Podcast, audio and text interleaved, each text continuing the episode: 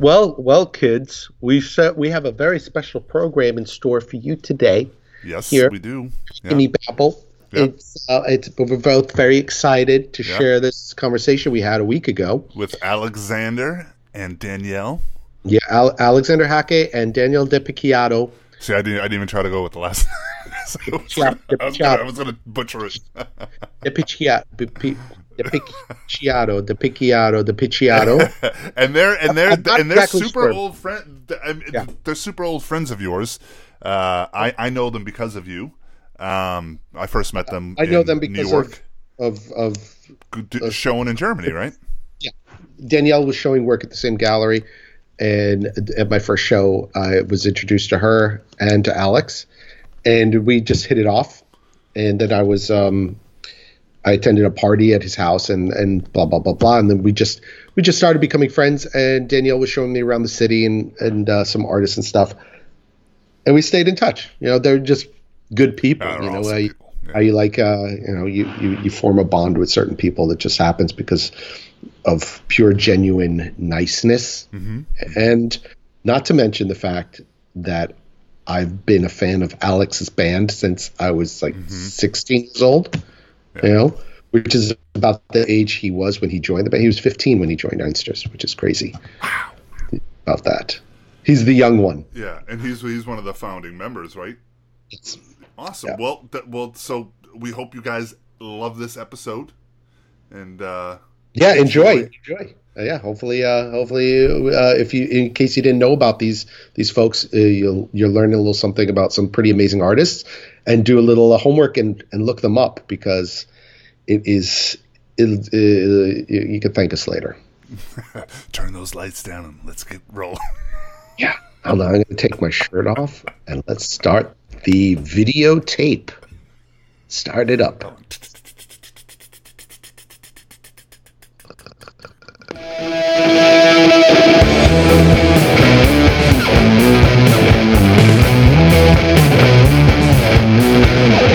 I was thinking, you know, maybe I should join the fucking Blue Man Group, you know? But I know where I'll be every night, you know. Nobody will know who I am, you know. What the crap that they play, I'll learn to play that in 3 days. You know?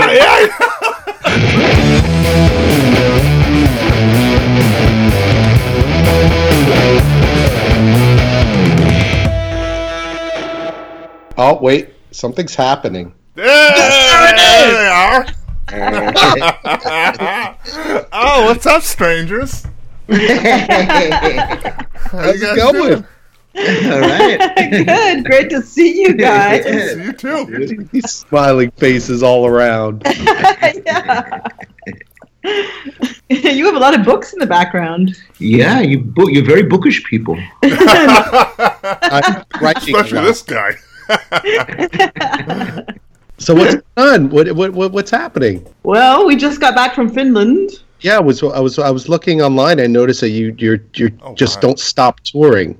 Ever, never. Yeah. No. Yeah. Today I got some very serious signals from my body. I had to go straight to the studio when we got back to record with Neubauten, and when that was over, I had to lie down immediately, and it was like I had to lie on the front of my body after all that sleeping, sitting in the plane. I just needed to lie on my belly. It's flat on his face, like a barbecue. You know, you got to flip it over sometimes. That's when you put both hands along your side like a fish, and you just face it. I needed to lie on my face for a bit. That's how I sleep every night. So shit. Is this considered like? I mean, you're still working and touring, but is this like a in-between period? I mean, you guys are always on the move, and now you're in Berlin or back in Berlin or whatever, but is this a home base now? Is Berlin the home base or just a stopover? No. It was supposed to be like an in-between period. Okay. And it was supposed to last 18 months. We gave up everything in 2010. Yeah. You're coming up on 10 years now. Wow. Exactly. Where the time goes, I don't know, but that's already a decade. Yeah. Since you guys started this this nomadic lifestyle. So 18 months was supposed to be the touring amount of time. You guys were only going to do it for 18 months and then take a break from doing it. Wow. Exactly. We were going to look around for 18 months. And then find something. Yeah. But in order to do that, of course, we had to, you know, transform our operation. Like, we had to get rid of all our shit first. Yeah. And that was kind of, you know, that was like the transcendent experience. The part, you know, where you go like, oh wow, I don't need all this. Yeah. Oh man, all these years I've been working to acquire all this shit that I'm now responsible for. Yeah. You know. Exactly. I mean, I can imagine. I mean, I know musicians collect a lot of gadgets and things for their craft, but visual artist like Danielle, I mean, you have a lot more like. A musician, you could have like CDs or MP3s as evidence, but a painter, you've got like stacks and stacks of a large. Yeah, you got art. Wow, this is stuff that's either impossible or difficult to sort of part with at times. I mean, I guess you've found a place to like to house your paintings that you still had, or I mean, well, how did you deal with all that? Well, we basically only had a storage room at the beginning for the first 5 years and an office.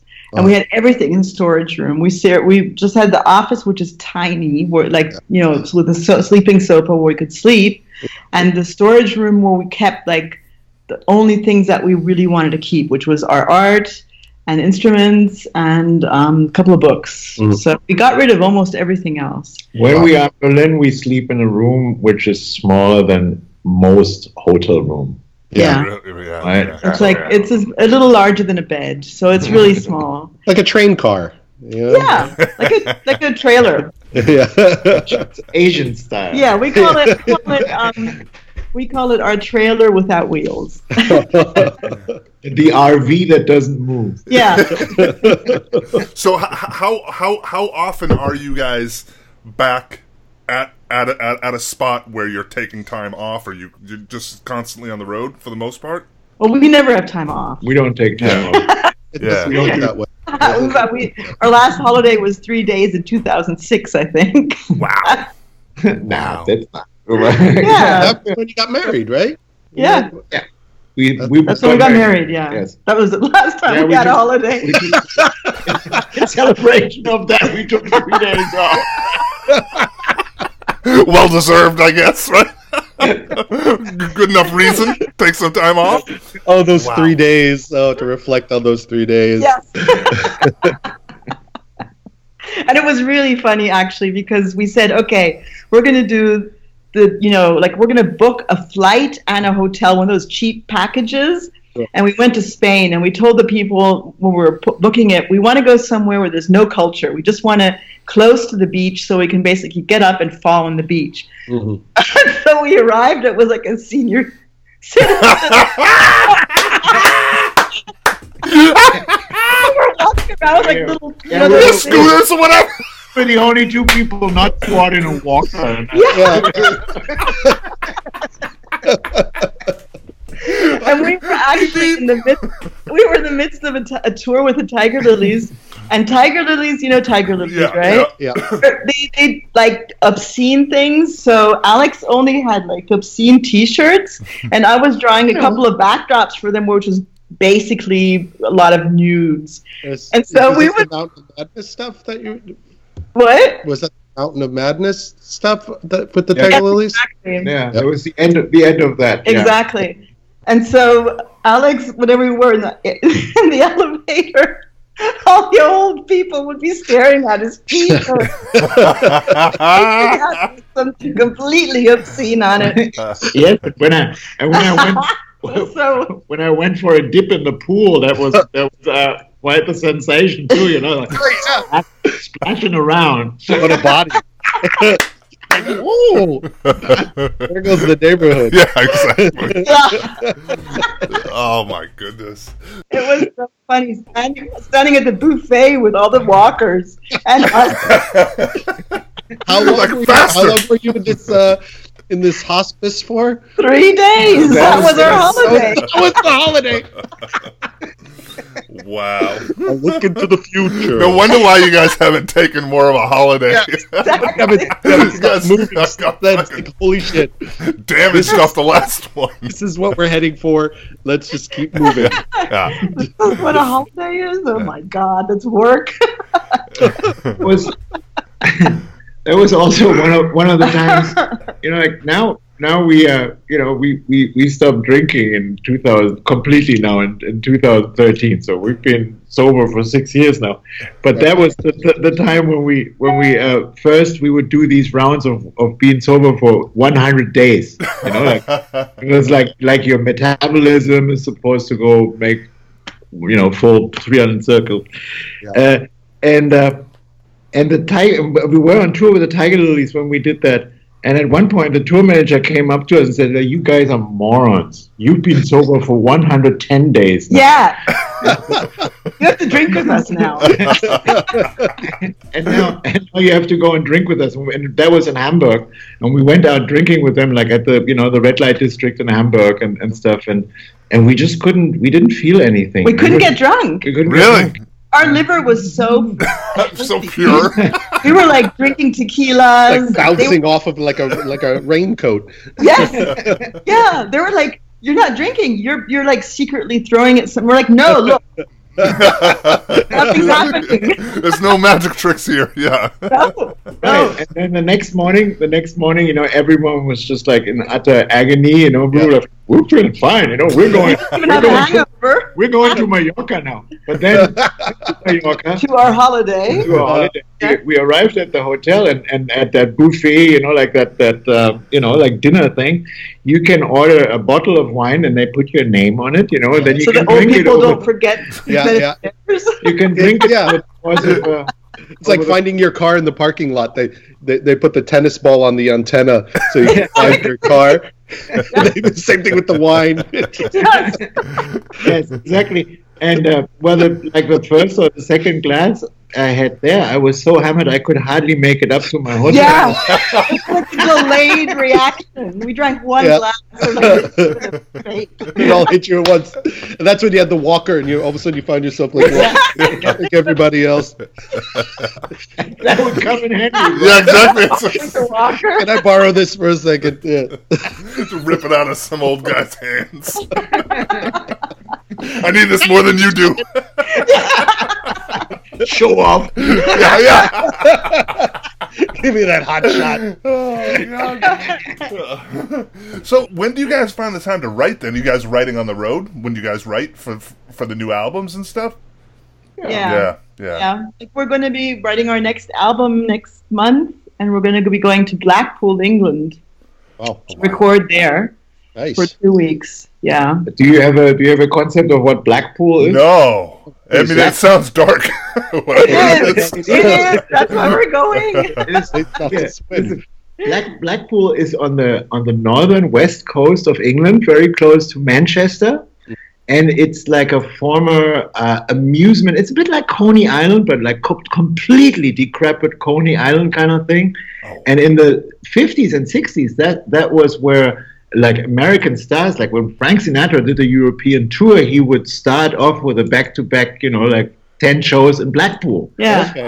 It'd be like Vegas or something. Yeah, that was kind of like the Catskills, like in New York, upstate New York used to be the destination, these out-of-the-way places where they had hotels in the middle of nowhere, but it was all like jet-setters and stuff like that. Yeah, a Ferris wheel by the water, very, very much like Coney Island. But Las Vegas style, a mixture of Las Vegas and Coney Island. Yeah. Wow. But like decrepit and haunted. Yeah. Now, because as soon as tourism started and all the English... To Spain. They went to Spain, exactly. And so then that just went downhill. And it's got, been a ghost town for years now. You can buy villas there for 17,000 euros and stuff like that. Or complete ballrooms, huge velvet ballrooms or golden ballrooms from the 20s or 50s. It's amazing. Do you know that footage, that Jimi Hendrix footage of him setting his guitar on fire and then kneeling over the guitar and doing stuff like that? That was actually shot in Blackpool. Yeah. Oh, okay. Oh, yeah. Wild. So it's got some history there. Who has a studio there? How is that happening? Nobody. You're just going to go and set it up. Yeah. We just like it there. Yeah, we rented an apartment and we got, like your portable stuff that you use nowadays. Right. We do everything on the road, so we don't really need a studio. Yeah, you guys just do everything straight into the computer and all that stuff, right? Right. Yeah. I mean, Alex does have a studio. We last year we rented two studios here in Berlin because Neubauten are starting to record again. Yeah. And so Alex has a studio next door, and this is where I'm sitting here. We can walk you over there in a minute too. Yeah, we can show it to you. Yeah. Is that the Studio 65? Is that the...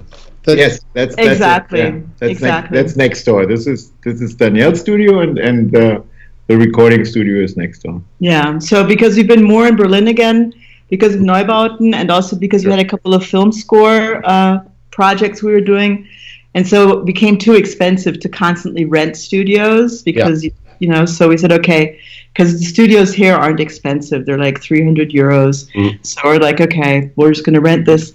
But it's still kind of like supposed to be a transitional period because now we have two studios and an office where we sleep, and then we have it adds up, It adds when you have a lot of different rooms, and also we still don't know where we want to end up. We don't really want to stay here, so. Mm. We got this in the beginning of 2016. Since then, we've been having this. So it's like we're in the third year of the studio period now. Yeah. But it was also necessary because, when after all this travel and just visiting friends and saying hey, really great to see you, really great to be here. Can I use your studio for a while? I have this project. I got to unload all this stuff that you've accumulated and put it down. Yeah. Yeah. But we're going to get rid of it again. Yeah. Well, it must have been a hell of a learning curve from when you started, from being able to travel, how to fit in all that, the minimal equipment and writing and the logistics of setting up your, all the flights and trains and all that kind of stuff. I mean, 80% is logistics, so it's only 20% is the actual creativity and the actual, work, and then the rest of it's just how do I get the shit from A to B? Yeah. Sometimes we were on tour in the States and in New Zealand and Australia, and sometimes we're on the road for 5 months. So there's winter, spring, and summer, and you have pack everything for those seasons. Yeah. You don't have very much space because we have electronics in our suitcase for our music and stuff. So basically we cannot take a lot, and that took getting used to. We travel with a scale. We have this hand scale for our luggage, so we're always maxed out, exactly 50 pounds. So the ground personnel is always really frustrated with us, when they see us coming, they go ah. Yeah, but you're pay it extra. They're just spot on. They go So right now when you're touring, the show that you just played, are you touring a specific album, the latest one, or are you just an accumulation of stuff or new stuff? Are you trying out the new album stuff? Yeah, a couple of new songs, all of that, and a couple of the current album and a couple of the last albums. So we're doing a mixture of it because it all kind of fits together because it was written during this whole traveling period, so it kind of fits together too. Yeah. And have you noticed a difference in your collaboration since you started traveling doing this stuff too? Absolutely. Yep, go ahead. Well, I was going to say the earlier stuff from the I always have trouble pronouncing this word, but the Perseverantia. Oh God, Perseverantia. The Perseverantia. Say it quickly. Say quickly. Perseverantia. See, good. I'm glad you had a little bit of trouble. So, I mean, that album compared to the later one, I mean, there definitely feels like there's stuff that is comparable to almost to the same style, but the first one, the person, oh god damn it, it's a lot more to me exploratory and jammy kind of stuff. That's the chants and the loops are going. It's this open jam where the more recent one, the Menetekel. Yes? What does that mean, by the way? The writing on the wall. Okay. It's a shortened thing from it's a scripture. It's Bible quote, actually, Book of Daniel. They're having this big feast, you know, like after looting this other peoples, and they're having a big feast, and there's this with all the looted golden cups and stuff, and there's this writing appears on the wall that says Menetekel uparsin, which means writing in fire on the wall appears out of nowhere, which means counted, weighed,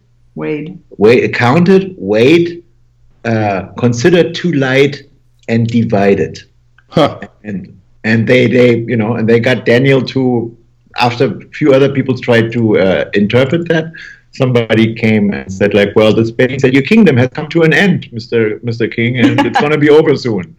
Okay. And, so it's kind of like a warning. It's always meant, you know, read the writing on the wall. It's telling you, think about what's happening. It's not very good that writing's appearing.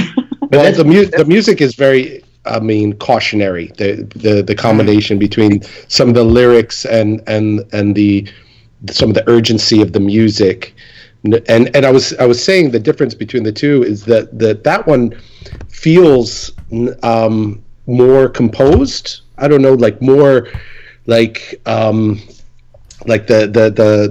narrative between the two of you feels like more tighter, like there's less not that openness is a good or a bad thing, but it's less of a jam and more of a composition kind of feeling to it, which feels like more of a solid conversation between the two of you and your individual, like you with all these instruments, because you're playing so many instruments at once, and I mean I can't imagine juggling that live too. That's got to be carrying it. Well, the way I see it is the one with the rhino on it. Let's call it that. Let's go. Go with the art. That was when we started out, and we were aiming towards this utopia that seemed very much reachable, and as long as you persevere, as long as you stay tough, talk the talk, walk the walk, go ahead, you know, you'll find that place. We'll find that new home. Because we were basically looking, I mean, we had this picture that we were going to find a place that was like Berlin in the 80s. Yeah. Because it was such a heaven. It was cheap. It was an artist's paradise, you know, and you could work once a week, and you had enough money to just concentrate on art, and you were supported. There were all these different kind of like grants and stuff. It was just, if you've experienced that once, you never stop trying to get that back. Again. So because the gentrification is getting so bad in Berlin, at one point we were like, this is ridiculous. We only work to pay our rent, and the money that's left over is taken by the taxes. And what are you supposed to do? I mean, it's like there's no support for artists, and we don't know what to do. So we thought we're going to find that place. That was that. We were 100% sure we were going to find it. And then, you know, reality kicked in. Then, you know, we really like the States. Then Trump happened. Then we were looking towards England. Then those idiots did the Brexit thing. And, you know, and the way also Europe is developing lately, you know, it really, you know, it looks pretty bleak. And it's alarming. It's very alarming. Now, after the election again and stuff, what's happening here. And so the black one, let's call it that one, is the black album is a bit, you know, like it picks up on these themes. You know, we were so positive and so, and then you know, it feels more determined, like not necessarily like there's no loss of hope. Hope is still there, but there's definitely a determination of almost like things are getting dire and desperate, and the reality of desperation. I think that it's a blanket across everybody I know feels this anxiety that you can't really escape, no matter how hard you try to, you know, focus on either your work or your personal life and try to shut out the world. Don't read the news. Don't go on social media. All the things that help to stay calm. You know, it's permeating everything, the anxiety and because there, I mean, there's a lot of things that are like affect us all no matter what. And then there are the things that are just affect us if you pay attention to it. you know, if you like play along with it. But and trying to find that place in the world that you can not be touched by certain things, that's got to be tough and disappointing sometimes when you like reach a place you're like, this could be it, but then you turn around and there it is, that fucking the world, you know. That's, exactly, because we hadn't expected that. We thought it was only in Berlin. Naively, very naively. We were very naive. Yeah. We were like, oh, it's so bad here. Yeah. It's better everywhere else. And then, you know, but the thing is, of course, that it became worse as we were traveling, the situation. Like when we left 2010, things were a lot better than they're now. I mean, you know, Obama was there, and here there was, I mean, everything was a lot better. So when we left, we thought things were bad. And then halfway through, it got really bad. Mm. And so we were like, okay, what do we do not to completely despair? Because, I mean, Menetekel was basically composed after 2016, right? Yeah. So all the political things really influenced that. And a lot of the lyrics that I wrote were influenced by that, because I was absolutely devastated and I didn't know how things should go on, you know? Mm-hmm. And so then we desperation isn't going to help. So we started thinking about how we, you know, in general, how we can actually deal with these things. Also traveling all the time. That's why we stopped drinking. That's why we became vegan. There's like a lot of things you have to do to be able to survive in general, traveling all the time health-wise, because for one, we're not 20 anymore, and two, it's really exhausting. A lot of maintenance you have to do. We started doing things that would give us the strength to be able to survive. Mm-hmm. And then we also started doing things like meditation and yoga, and we realized that it's not really that much about trying to ignore the stuff outside, but you actually have to find things that really help you inside, you know, because in the end effect, we kind of came to the conclusion that nobody's going to save us. We have to save ourselves. Right. The only way you can save yourself is by every single person taking on the responsibility for themselves. Because if everybody does... Yeah, to help one another. It changes the whole, you know, landscape. And I noticed that a lot, especially lyrically, with when your poetry comes to play for your solo stuff too. Your latest one, the Deliverance. Yeah. There's something that is very self-reflecting and searching, but it doesn't. It makes sure that it's inclusive, that it does also at the same time. It feels like it's like I'm feeling this, but you too, and it's like there's a like a universal effect. That comes into play. And it's almost It was interesting when I was writing my solo album. I actually wanted to do something that was really personal, like about me, like kind of like who am I and what do I want and stuff like that. And I was writing, and it just wouldn't go that way. It just constantly this universal thing about these thoughts about all of us together on this boat. You know, it's like you can't really think that way at the moment. Like not egoistically that I want to be happy and I don't care about anything else. It's like, if I want to be happy, I have to think of everybody else, because we're all in this together. Yep. But to be able to achieve happiness for all of us, we have to internalize the looks, like looking into yourself and trying to figure out what is really worthwhile. That's one of my lyrics too. It's like, what is it that's really worthwhile? And what are they telling us out there that's supposed to be worthwhile, which isn't? Yeah, well, it's a lot of distraction, and that's the biggest problem, that it could seem like a paradox that you have to take care of yourself to take care of everybody else, but it's really what needs to be done. But when everything is being distracted, like self-involved ego, me, for the sake of me, you know, then it sort of distracts from what would be progressive improvement, probably, on the whole. Yeah. Cheer up, everybody. Let's Well, I'm not going to quit drinking today, that's for sure. Bad day to stop smoking. I did stop smoking cigarettes. That was like the biggest change I made since moving, because I moved from New York now 4 years ago. You guys are in different locations, right? You're in different cities. Yeah, I'm still in this shithole. Yeah. Talk about the cost of living. City? Holy fuck. Yeah. Well, it ain't any cheaper where you are, I guess, in that part of Boston, but. You know. Yeah. Well, yeah. I'm in Boston. I'm in Boston. He's in Queens. Oh, Boston. Yeah. I said Austin. Oh, okay. Yeah. Austin. I'm in Boston. He's in Queens.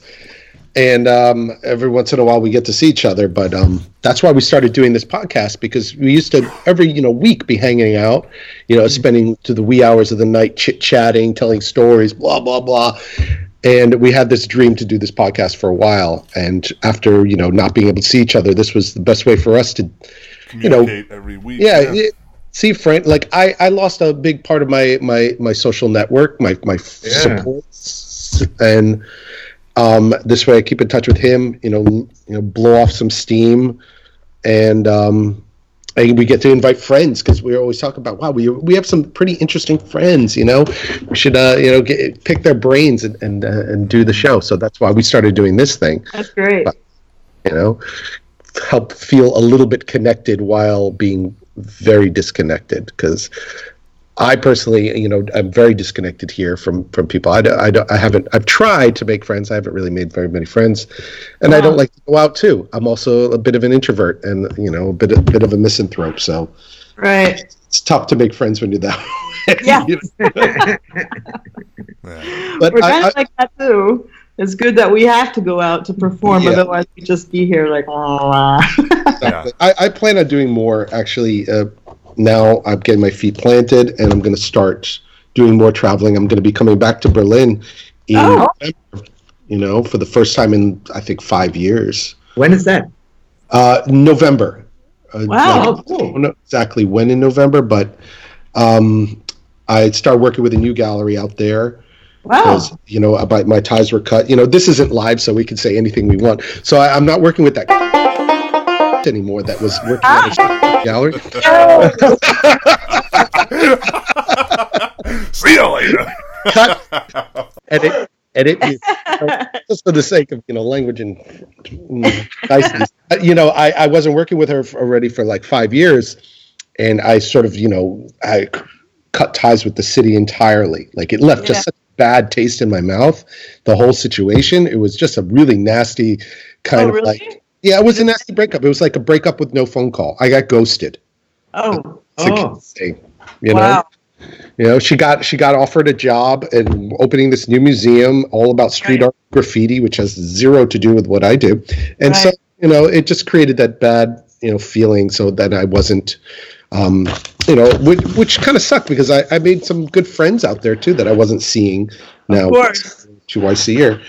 But, and she was your gallery. I mean, that was an important person. Yeah, and David gave her a lot, like of himself, where you were turning down other things and not doing things because you were working with her. And I stuck to her so-called, format of ideas of loyalty and exclusiveness and all this, and and then in the end, I lost connection with every buyer, every collector. I didn't have any connection with anything. Like all of a sudden, like just gone. I had no income, no shows. God. So that's terrible. That just left me like in galleries in general. I wasn't interested in like seeing anybody. Yeah. And after a while, I started getting a little bit more, loose. And then I just started working with this Italian woman who I actually met while working with. And she has a gallery somewhere by the old airport where they have the big the field over there. And I'm gonna start doing shows again in Europe. Fantastic. Well, we're here in November. Well, I'm gonna look you up. Absolutely. Yeah. Because I need human interaction with. Yes, you will get that. Yourself. We may not drink, but we are a lot of fun. I can have plenty of fun without drinking. I'm a lot funnier, I notice, when I'm sober, actually. What about you, Stupakas? How do you keep afloat? What are you doing? I'm still... the gallery thing has been all over the fucking place, and, like, the way that people are buying art versus the way they used to buy art and everything else. So it's been good. It's been ups and downs, though, still. Like, a little while ago I was doing really good. It felt like I was fucking, you know, on the top of the mountain and everything was great and all that stuff like that. And then that guy that I was working with ended up leaving, like the director left and that. Now he kind of is doing his own thing at a different place in California now. So that was kind of a weird change that I went through and that. And then, but still doing the shows and stuff. I don't know. It's been ups and downs lately. Yeah. And probably more like just fucking middle ground and more down than anything else, you know. But trying to keep positive and shit with all that stuff. Yeah. You know, I got a show in Australia next year. I ended up. I was supposed to have a show in June and that, but I ended up canceling that like almost a year ago, like postponing it almost a year ago. I was going to do that in New York with the gallery I work with here in New York and that, but I'd been working on some commissions and stuff, and it was just not like the professional side of me, or just the not professional, but the sane side of my mind was like, you know what, I should not do this and take this on right now because I'm not going to be able to give my fullest of what it could be and stuff and that. Yeah. Hey everybody, this is where I went into a long tangent about talking about living in New York, cost of living, blah, blah, blah, blah. Nothing worth sharing, but we're going to take it right back from where Danielle talks about coming to New York to record. Thinking of going to the Hudson Valley this summer to record our album because there's a lot of stuff happening up there, right? Yeah, absolutely. But I mean, it's so expensive even to go there for 1 month. We thought, okay, well, you know, it shouldn't be that expensive to go rent something with Airbnb, and there was nothing under $3,000. Oh, wow. And you're looking like Beacon, New York, and all everywhere. Very beautiful. Very hip now. Very, very hip. You have to go even further north, maybe. You have to go even like closer to Canada if you want to find cheaper, you know, cheaper places. Rochester. Rochester. Yeah. Out there. That's the home of Jolt Cola. I mean, you don't drink booze, but, you know, you drink highly caffeinated sodas. I didn't know that was the home of Jolt. That's crazy. Yeah. We know, you know, we would go up to this festival in Toronto very often, you know, and a lot of the times we would take the Greyhound bus back from Meaford, Ontario to New York City. And then you go through Niagara and Buffalo and that. And it would be always so funny. Like Syracuse is also up there, and when you take the bus from Canada, and all the front gardens are like really neat, you know. Pristine. And yes, they have the fences, you know, like and people come in and say hello, and the bus, and stuff. And then as soon as you cross the border, it goes like, everybody's pants are like obese people coming through the bus, and like, you know, cheeseburgers falling out of their hair, like, it's so funny. America. Yeah, exactly. And you guys were touring here not that long ago, and you were in Massachusetts, but you were kind of like out west, Greenfield. Greenfield. Yeah. You guys kind of like, I mean, you guys are like nomadic pilgrims, and you like force the people who want to see you to become nomadic pilgrims. And see the show. That's not true. I'm kidding. Would you say to move a little bit? Yeah. Would you say that you mostly tour in Europe, or do you guys just everywhere, all the time? Everywhere. We did a tour through New Zealand, which was really, really nice last year. Oh, yeah. Was it last year? Yeah, last year. Mm-hmm. That was pretty amazing because we'd both never been there before, and the people are really, really nice. It's great. I mean, there's... You're both islands? Yeah, north and south. And, I mean, the landscape, to be honest, it kind of reminded me of New Mexico, of Joshua Tree.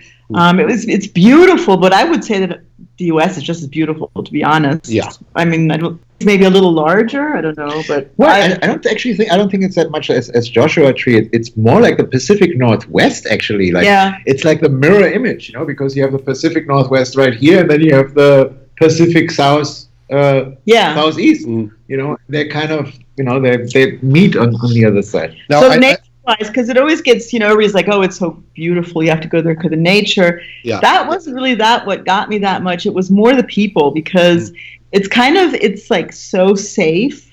and people are so friendly. It kind of reminds you of like a long time ago when things were friendly and safe.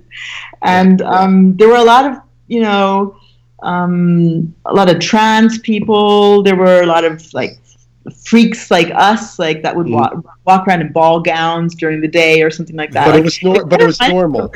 Yeah. Yeah. Yeah. It was. I went to the North Island a little while ago. I didn't get to go to the South, but I did notice. I mean, it reminded me a little bit of what the East Village was in the 80s compared with like a country western town that was like a one-horse town. So it was something a little bit between like somewhere in Texas and the East Village in like 1800s. Exactly. Yeah. Exactly. Yeah. Isn't that incredible? Yeah, it was pretty nuts. Berlin. Like in the South Island, there's a place called Dunedin. And Dunedin, that's the Welsh name for Edinburgh. So it's like a spitting image of Edinburgh, like the same street names and stuff. But the scene there was really like Berlin in the 80s. Like people, like the noise and the underground art scene, like really intertwined with each other, and people living in warehouse lofts, you know, like real cheap, and you know. That was really. I would move there immediately if it wasn't 30 hours away from everywhere. Yeah, yeah, yeah, that's the trade-off right there. Yeah. You know, I mean, you have to commit to that cutoff, because when I was there, I was also like, I could never leave here. It'd be great. Yeah, but you have to like renounce everyone and everything, you know, because it is such a, like, I can't even go visit my parents 4 hours away. I'm like, oh, what a trip. Imagine, like, it's like an entire day and a half, you know? Yeah. Yeah. But imagine like, a country like that, you know, like, they never had, like, a genocide. Everything is bilingual. They haven't had an army since the First World War. They never had any nuclear power on the island. Yeah, it's pretty incredible. This is over New Zealand? This is wow. Yeah. Wow. It's pretty incredible. And we were touring from one small club to another, and there were a lot of them were like DIY clubs and small cultural centers and stuff. And the atmosphere was amazing. I mean, it was really, really nice. And it was the first place, Dunedin, that one down in the South, that actually was what we had been looking for. You know, it's exactly kind of like New York in the 80s, except not as dangerous, like Berlin, same thing, same atmosphere, same prices, really cheap. There's just two things missing. They don't have heating. Yes. They don't believe in heating. Why so it's a belief system. They go to the houses and they're not insulated, you know, that doesn't work anyway. They don't believe in it. It's like David's old studio back in Manhattan in the winter time. But I believed in heating. I just didn't. I was praying every day. I'm like, I blew. And the other thing they don't believe in is heating. No. Is salad, because salad? Yes. They don't have salad. They have very strict regulations for what you can import into the country, you know, because they're afraid of certain bugs and insects and stuff. Yeah. So like the crops the farmers grow, you know, of course they choose to grow crops that make them more money, like, you know, wine or, you know, or other stuff. They don't bother with cabbages and leek and. Well, we couldn't really find out why, but they did not have salad. We were like, that's so odd. Yeah, they like to barbecue a lot too. They barbecue a lot of steak, a lot of seafood, kind of stuff is what I noticed when I was there. Yeah. Barbie. Yeah. So getting back to the 80s in Berlin, was Berlin safe? In the 80s, or was it was safe? So it wasn't like New York then. That's why I stayed. I mean, I came to Berlin from New York, and I was like, this is crazy. It was. I could go anywhere at any time of the day or night, and it was no problem. Yeah. I mean, it was just so incredible, and it was cheap. My first loft, huge factory loft, cost 30 marks, which was like 15 euros a month.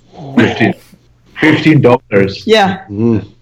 And $15 exactly. And there were like galleries and clubs. It was just like paradise. Yeah. I'm not ever going to leave. I'm just going to stay here. And the friend I was visiting that lived in that loft, they had like this little room over the bathroom, which was like a suitcase storage space. And they said, well, if you want, you can move into the suitcase storage space. So I was like, no problem. Yeah, easy. No problem. Wow. So I stayed. Yeah. Because it's, you know. And I want to hear how you guys met. Because I know you got, Danielle, involved in a lot of the art music scene in Berlin and the Love Parade and all that. But I want to know the story of the two of you, you know, across the room. I wanted the romantic encounter. I want to hear how you first, you know, kissed. Well, let's lead up to that. You know, I first saw Danielle actually the year she arrived in Berlin. I saw her. I was riding my bicycle and I saw this really incredibly good-looking girl standing at the bus stop, and she was just arriving from the bus with a suitcase. She was sporting a beehive, which made her like one head taller, and you were from head to toe. You were in like pleather or something, like black pleather, sporting a beehive. I think I actually, you know, I got off my bike, you know, and just like looked at her. I was just envisioning you saying you crashed. Yeah. Oh, wow. There was actually a black, you know those tablecloths that are plastic? Yeah. Like for pictures. Yeah, I had sewn a dress out of a black plastic tablecloth. Awesome. That's what I was wearing. So did you meet at that point? Did you? No. Did you, No, I didn't talk to her. But I didn't even notice him. But the next day, I was in somebody's car, and we stopped at a red light, and then another car stopped next to us, and somebody was singing really loudly in the car next to us, and I was like looking at them, and I was like, wow, he's so loud. That was Alex. And then somebody told her, that guy. Yeah. We both kind of remembered those moments. Little did you know. And you still didn't even meet at that point. No. So we met shortly after, because in the loft that I was living at, I had five other roommates, and one of them was Nick Cave's keyboarder, and so he was really good friends with Alex, and because of that, the Bad Seeds were always there, and and we met in the loft, but we were friends for a long time. Yeah. Well, that's a good start. Yeah. Being friends first. Yeah, exactly. We were friends for almost 20. Yeah, we've been friends for 20 years before we started going on. Well, from 87 to 2001. That's 20 years. Wow. Oh, wild. Yeah. Wow. It's good. It gets all that stuff out of the way, you know? You know what each other's all about. You know what each person needs to be who they are. And so you don't have to explain. We got other dogs out of the way, too. Yeah. Exactly. Wow. Aww. Yeah, so I know all of his exes, and he knows all of my exes. It's kind of crazy. That's too funny. So yeah. When you guys write, is it?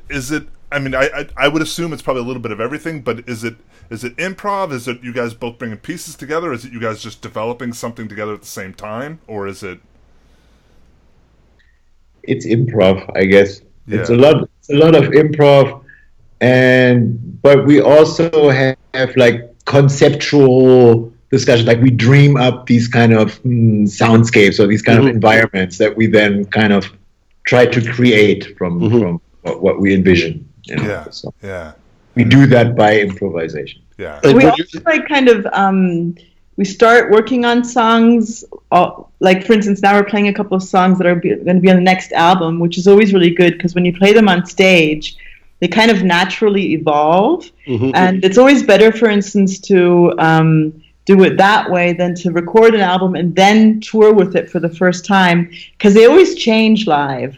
Yeah. And so if you do that before you record, like, damn it, we should have added that part in. That part would have been so what I was thinking. Cool, you know? Exactly. Yeah. Yeah. That's what I was just wondering about, because you go and record, and some of that improv must be difficult to translate live, because things are happening at the moment. You don't have this sort of muscle memory of like what to play next. It was sort of just like fell together, you know, organically.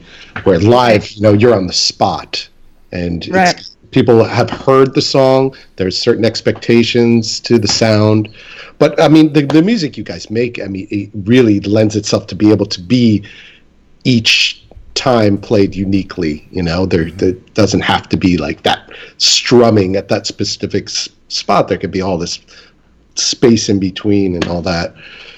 Yeah, but that's also the lineup of a duo. You know, it really the music really exists because of the interaction between Danielle and I, and that's it's. It's that connection that is the membrane for the music. And then when we play with people, or when we play for people, then that creates like an extra, level to it. But more than any other music I've played, and even more than Neubauten, what Danielle and I do really depends on the interaction between the two of us. And it's essential. We found that it is the two of us. When we tried, just before we started Perseverantia, we were touring with a drummer, for example, and just by having that third person around, you know, the dynamic changes a lot. Yeah. The dynamic changes drastically and completely. Yeah. It's completely different, you know. Like a duo is a very special kind of lineup. It's really cool. Yeah. And the thing is also because, you know, we're so different. I mean, in everything, because, for instance, my instruments are actually old-fashioned instruments that aren't not necessarily supposed to be played electrified, like, you know, amplified. Yeah. And it's difficult to amplify some of them, too, because there's feedback. And Alex plays the exact opposite. He plays bass and guitar and drums, and he likes loud. And I like listening to. My things are more quiet. Mm-hmm. And he's more rhythmical. I'm not that great rhythmically, but I'm really good with harmonies. I love lyrics. Alex is really good with throat singing. So we're the complete opposites. And for a long time, we actually spent years trying to figure out how is that going to work? Because, you know, if you have this huge loud music playing my instruments, it's almost impossible because you can't hear them. Yeah, the delicacies. They don't sound good anymore. Yeah. So it was a really, really interesting process in trying to figure out how opposites can get along so that they create something that's really unique and in which both can be themselves but still doesn't suffocate the other. Yeah, opposite but compatible. Yeah, that was really interesting, and we kind of discovered that when we were doing Perseverantia, because we did a couple of albums before that where we were still looking and stuff, you know. Mm-hmm. And with Perseverantia, we kind of found, I don't know how we did it, but we found the key. And ever since then, it's kind of, we know how it works instinctively. Mm-hmm. And now on top of that, we can experiment. Like at the moment, we're really into like doing more like harmony stuff, like singing more and more harmonies. Mm-hmm. So bringing like this odd classic element into it, at the same time becoming faster. Like our songs are pretty slow, but they're getting faster and faster and louder and louder at the same time. So it's we're kind of building on top of that base that we somehow discovered for ourselves. Yeah. And it's a really interesting thing to have been able to managed to do that, to be able to bring those opposites together, because there were points we were like, are we going to manage that? Because it's so... Well, I'm in the studio as long as it's still light. Okay. It feels like the influences that you guys have been pulling from are getting more concentrated.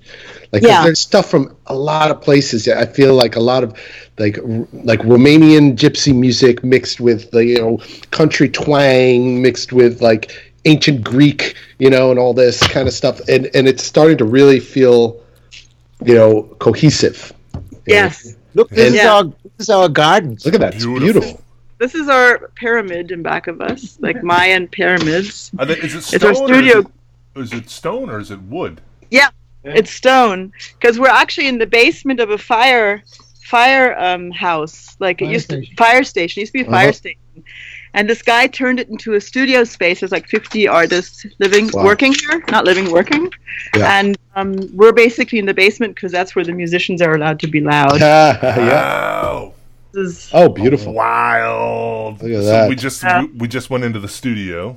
Yeah. Wow. Yeah. This is true studio. That looks gorgeous. Oh, my God. Look at that, huh? And you tour with all that stuff. Yeah. Oh. Look at this. No way!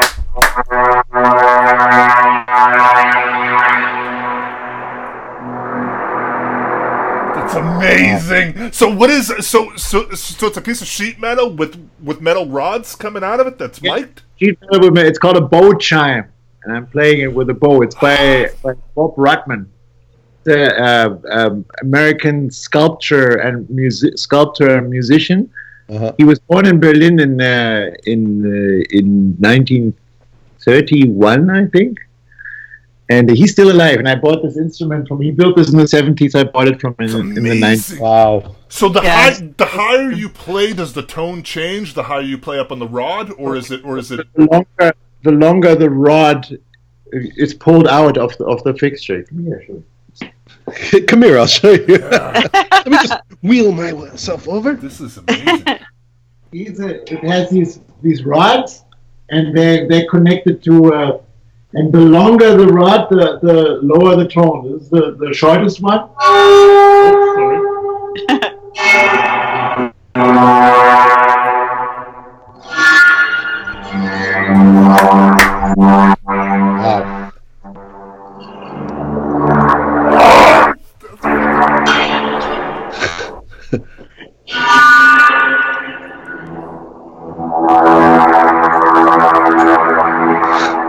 And is this what you use to do your scales for your throat singing? Like you, it's like your tuning fork. Wait, what's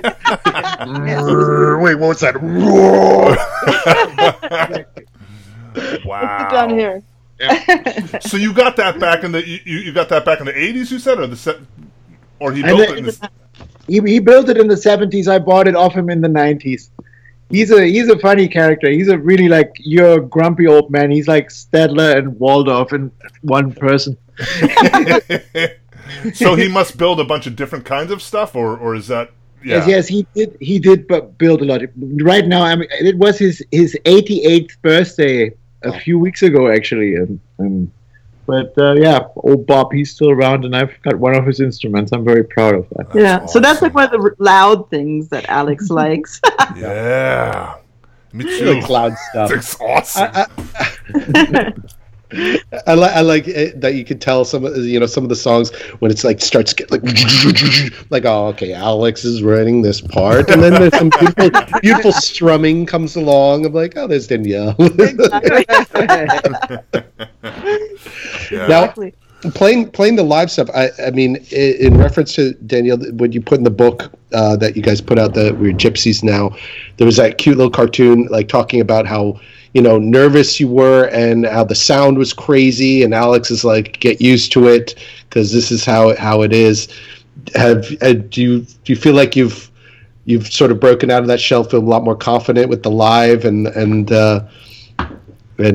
ready for anything now? Like when it comes to Yeah, because everything that you can imagine that can go wrong went wrong. Yeah. So I'm not scared of anything anymore. That's great.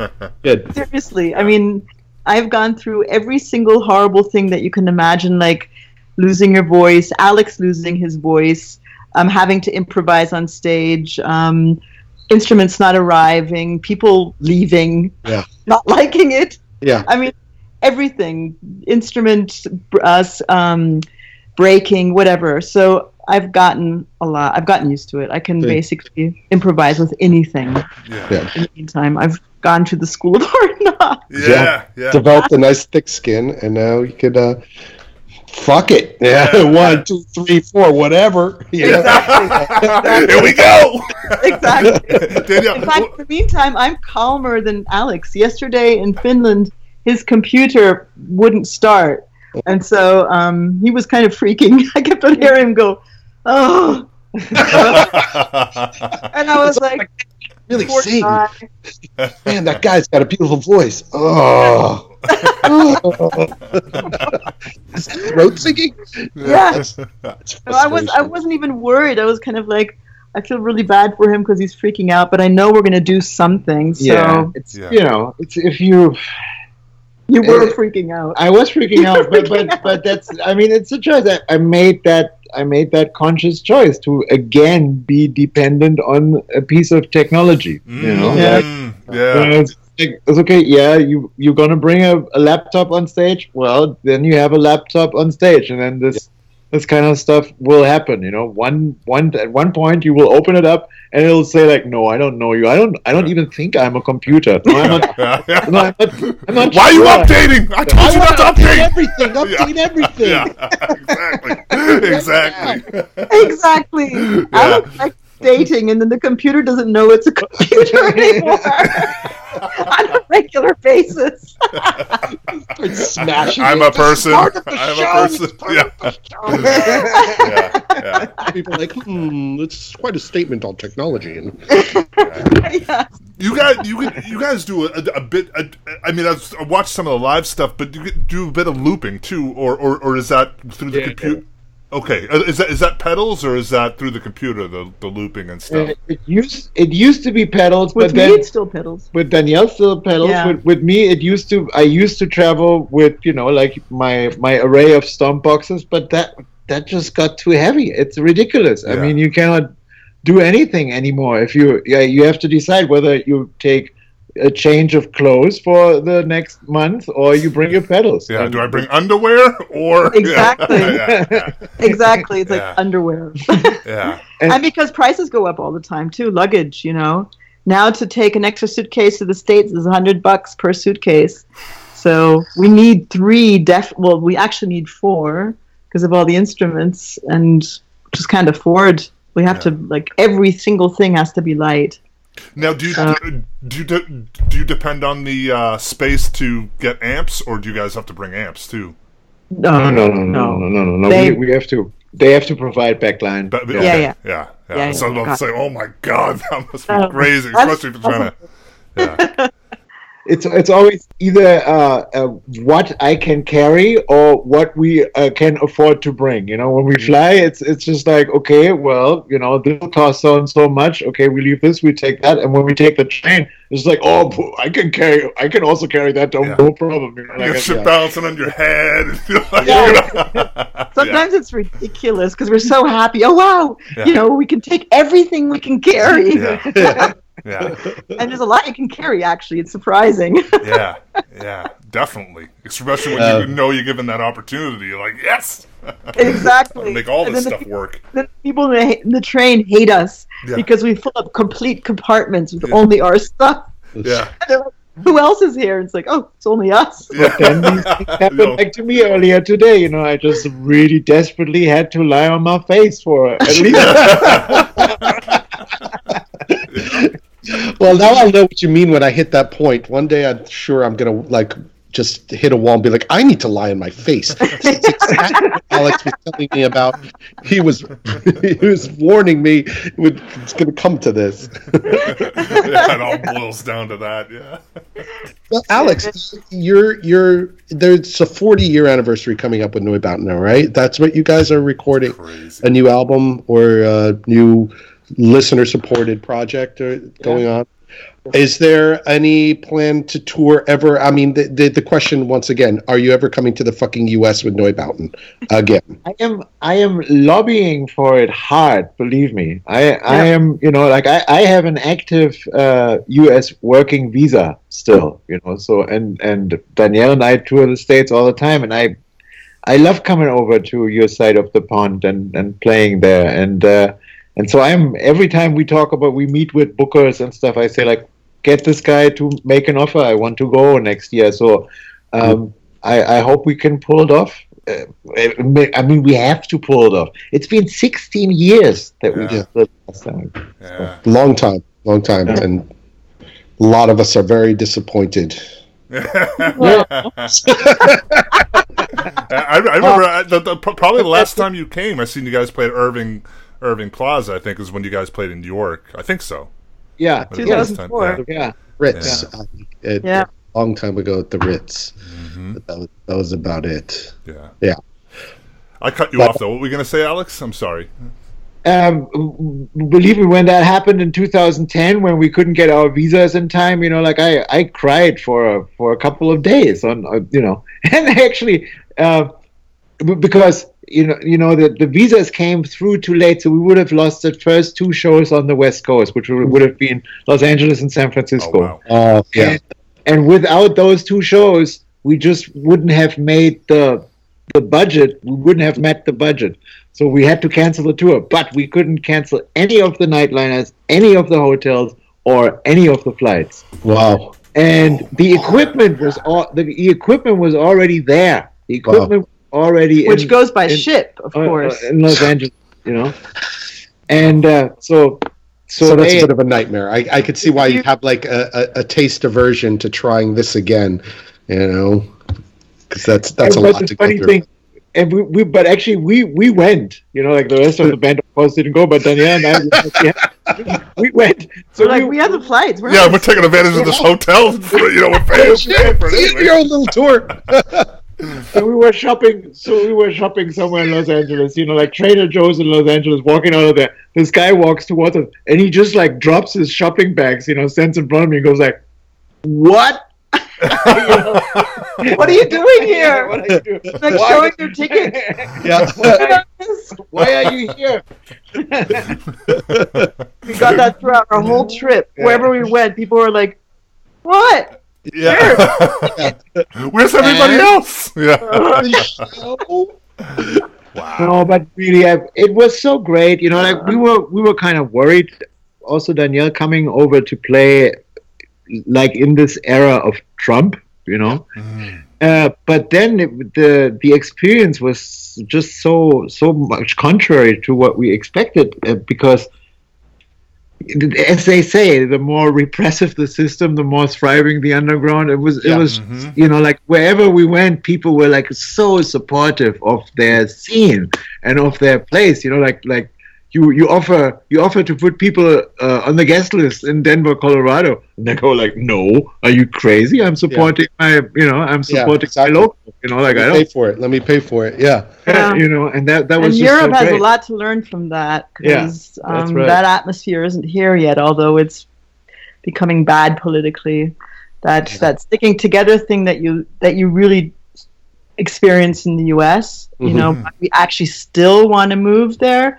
You don't have that here at the moment. It's here there's a really weird atmosphere of each for his himself. Yeah, really. Dog. Yeah. Really? You get a lot of that here, though. That was the complete opposite of that was what I thought was attractive about Berlin when I started going there. Just it was only 10 years ago or so. Yeah, I was noticing the difference in New York is that there was still you could do anything, and there was a supportive network in between the artists one another, and it's a shame to hear that if things are falling apart in that manner, because absolutely, yeah. At the moment, it's really difficult. At the moment, it's pretty bad. I mean, you can tell that people are starting to think, wait a minute, how are we going to get through this? And there's. Of course, there's different groups of people doing, but still, it's not that great at the moment. Yeah, when we were in the U.S., when we were there last year, we were like, oh wow, it's there's a great atmosphere in the underground of people really supporting each other and being aware of each other too. That awareness is really great. It's become so strong. You really have the feeling that everybody's kind of taking care of each other. Mm-hmm. Great. It's also the place is so, it's still traumatized, I'd say, even after 30 years, you know, like the West Berliners from losing their little tight-knit community, you know, and the supportive solidarity that there was, you know, when, and also all the East Germans were, even though they were living in this kind of dictatorship state, they had this solidarity, this link between each other, and then they were just like catapulted, you know, just like dropped into capitalism, you know, like into this hell, you know, like compared to the assimilate to that all of a sudden. And that's still, you know, people still have to deal with that. It's traumatic. That's a trauma. Yeah. In the U.S., I definitely feel, you know, that the desperation to survive, because a lot of this negative shit is really just coming from one or a few small sources, but it's blanketing everything. It's like air pollution. There's no escape from it, you know? And there's very few large things contributing to it, but it's affecting everybody. No matter where you turn, there's no escape. So there is that desperation of, like, holding each other up. Like, it's the United States has become one big natural disaster, you know? Yeah. Socially, politically, and, you know, even now economically. It's so much harder to survive. David was just talking about how the struggle has become, you know, in just to keep our heads above water. We're like nickel and diming our asses constantly to make enough money, selling a little bit of work, a little bit of work, a little bit of work, and losing that ability to sort of focus on art, you know, and still have enough money to, you know, survive, basic survival. You know? We don't need fancy cars and things like that. Be nice to take a trip every once in a while, but fuck it, who cares? If I don't have a vacation for 10 years, as long as I get to make my art and eat something, you know, breakfast, lunch, and dinner, I'm happy. Focusing more on the smaller picture than being able to focus on the bigger picture of everything, you know, which can be very challenging at times. But it keeps us very stifled, you know, and but it does. That's the same thing. We don't even have an apartment. We have these studios. But we don't have an apartment, and only that way we can, like, basically manage to tour and to be able to earn money. But we have to work nonstop. I mean, we seriously work 24 hours basically. Yeah. It's gotten to be so bad that that we have to be careful because we work so much that, you know, I can tell that I'm starting to have like little blackouts because my brain is so overworked that I. You know, that kind there's no rest. There's no pause because everything you're doing. I mean, your art is about the travel, and you're traveling to create art. So it's this constant cycle. You know, you almost have to force yourself. You know, stick a wedge in there, and just hit the brakes. And also we have to reinvent the purpose of our life every day by being artists, basically, you know. We are not on a, you know, scheduled budget like a table. like a baker would be. You'd say, like, you know, I have so much flour, I have you know this, I can feed so many people, I will blah blah blah.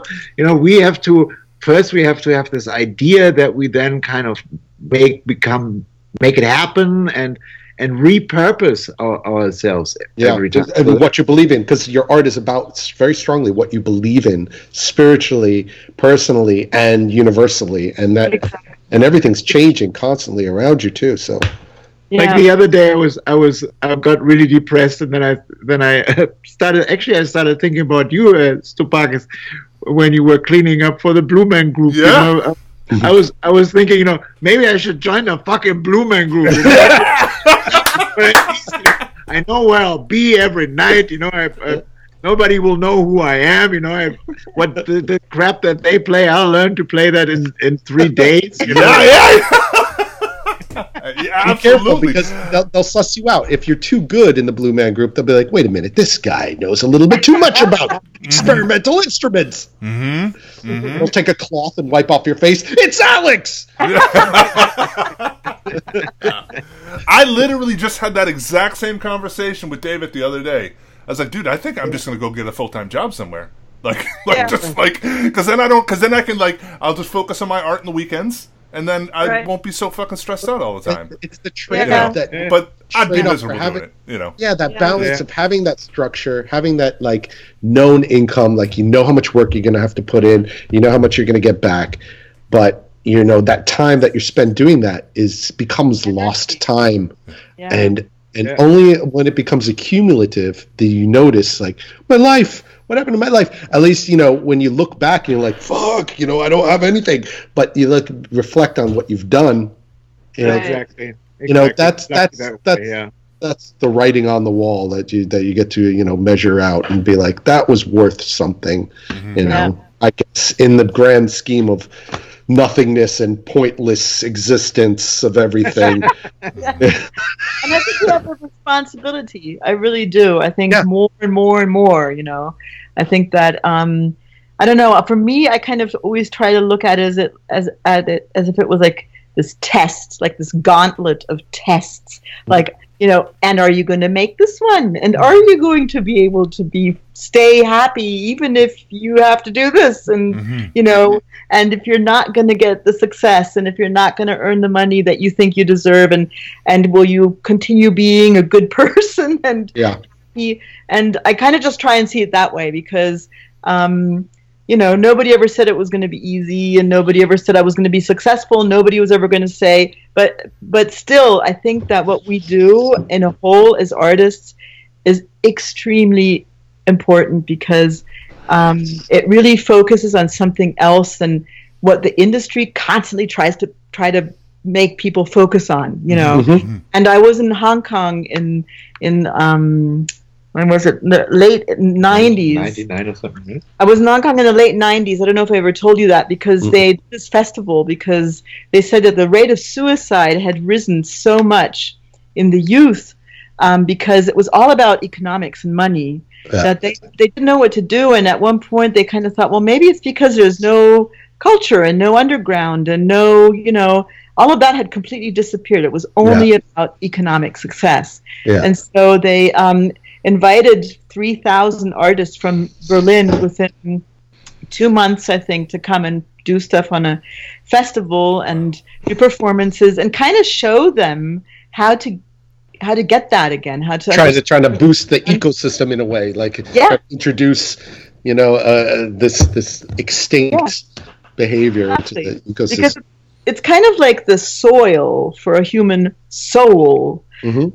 To be able to thrive, to have art and culture and things that are not about money and that are not about all that whole, you know, commercial thing. Absolutely. The whole capital. It's vitally important for the human race. And so we have paradox. That responsibility. Yeah, but it's difficult because we do wind up thinking about the ideas of success. It comes into play a lot because, first of all, we need to keep supporting our lives. But, you know, there's a measurement and a judgment that is constantly being pushed by others onto ourselves, and we can't help but get affected by it. And we do have to, like, pinch ourselves every once in a while and remind ourselves that what our idea of success is, because it's not somebody else's judgment. They could say, well, they're not very good or they're not very successful based on, how much money they have, how many fans they have. But, you know, the real... a true measure of success that I try to use as sort of a bar, is, you know, how much joy and satisfaction I have in my life presently. Exactly. You know? What are the things that are preventing me from being happy or satisfied? Because happiness doesn't necessarily mean success to me. Sometimes you need to, like, really, I feel, struggle. Not that it's I have to struggle to create good art, but there is something about struggle absolutely that creates an incredible result. Absolutely. It's like knowing how to use, you know, a certain hot chili pepper in a recipe. You don't want to use it all the time and too much because you're just going to fuck everybody's palate up. But, you know, if you know how to use it, it really creates a brilliant result. But, you know, the idea of success is a trap. I think that the artists, you know, musicians, painters, whatever, fall under, you know, and it start chasing your tail with that thing. Yeah, you know? And it becomes if you make the art bullshit, you know? Like I think if you're constantly focused on success, because you're obviously going to steer your creativity and your design to what you're doing towards what you think other people possibly want to be successful, to be, you know, and that's garbage, you know, because that's not for me what creating art is about. It should be about, you know, then it becomes the times and what you're going through, and rather than your own. Right. Yeah. I mean, for me, art was always from the very start a way of being able to understand the world, because I was always like a weirdo, and I never really could find a regular connection to people or to things. So I kind of did it through art. It was kind of like I would take all the things that I didn't understand and internalize them, and then kind of like let them get out again through art or through music. And so I've noticed lately that when I do that, and it makes me it helps me understand the world and kind of deal with problems, that whatever comes out, that gives me hope, tends to give other people hope too. Yeah, it's contagious. And I think that's something that for me makes it so valuable, because if I'm working on a painting or if I'm working on lyrics or music, and I suddenly realize through all those thoughts that I've had, I've come to something that's giving me something. I'm like, it's actually giving me something. It's giving me hope. It's giving me it's giving me something that's almost magical. And then I can tell that when people see and hear it, they feel that too. And yeah, that's the magical, wonderful thing about it, I think, is that we can find solutions to things which you can't even maybe express with words, but people feel it. You know, and that's it's an unspoken and understood conversation without words, but with just emotional triggers. You know, common emotional triggers and understanding, and I mean, understanding is such a big important part, because a lot of people are having a hard time, whatever point in their life they're at, or how they're dealing with what's going on in the world around them, and it can become very isolating, you know, and shameful, and fear and shame are like the two biggest sort of proponents of control over you know, keeping people stifled, keeping people quieter, not to express yourself too much, because you're going to be judged by it if you're too political, or you're too, you know, self-absorbed, or you're too over-sexualized and all this kind of stuff. It's a lot of judgment and shame put on that. And to be able to, like, let people know, it's like, no, I feel very similar. I feel the same thing here and there. Or I, you know. It's with music too, you know, like my life or our lives have been accompanied and influenced by the music that we listened to at the time. Absolutely. Whenever something happened, you know, like it kind of the music that inspired you to, you know, talk to that girl, or the music that inspired you to quit that job and stuff like that. So you empower people. You with art, you empower people. You show them that they're not alone. That there's someone out there who feels the same way, and they're gifts too. You're giving gifts to people to use as their benchmarks, as their anchor, to relate to their personal feelings.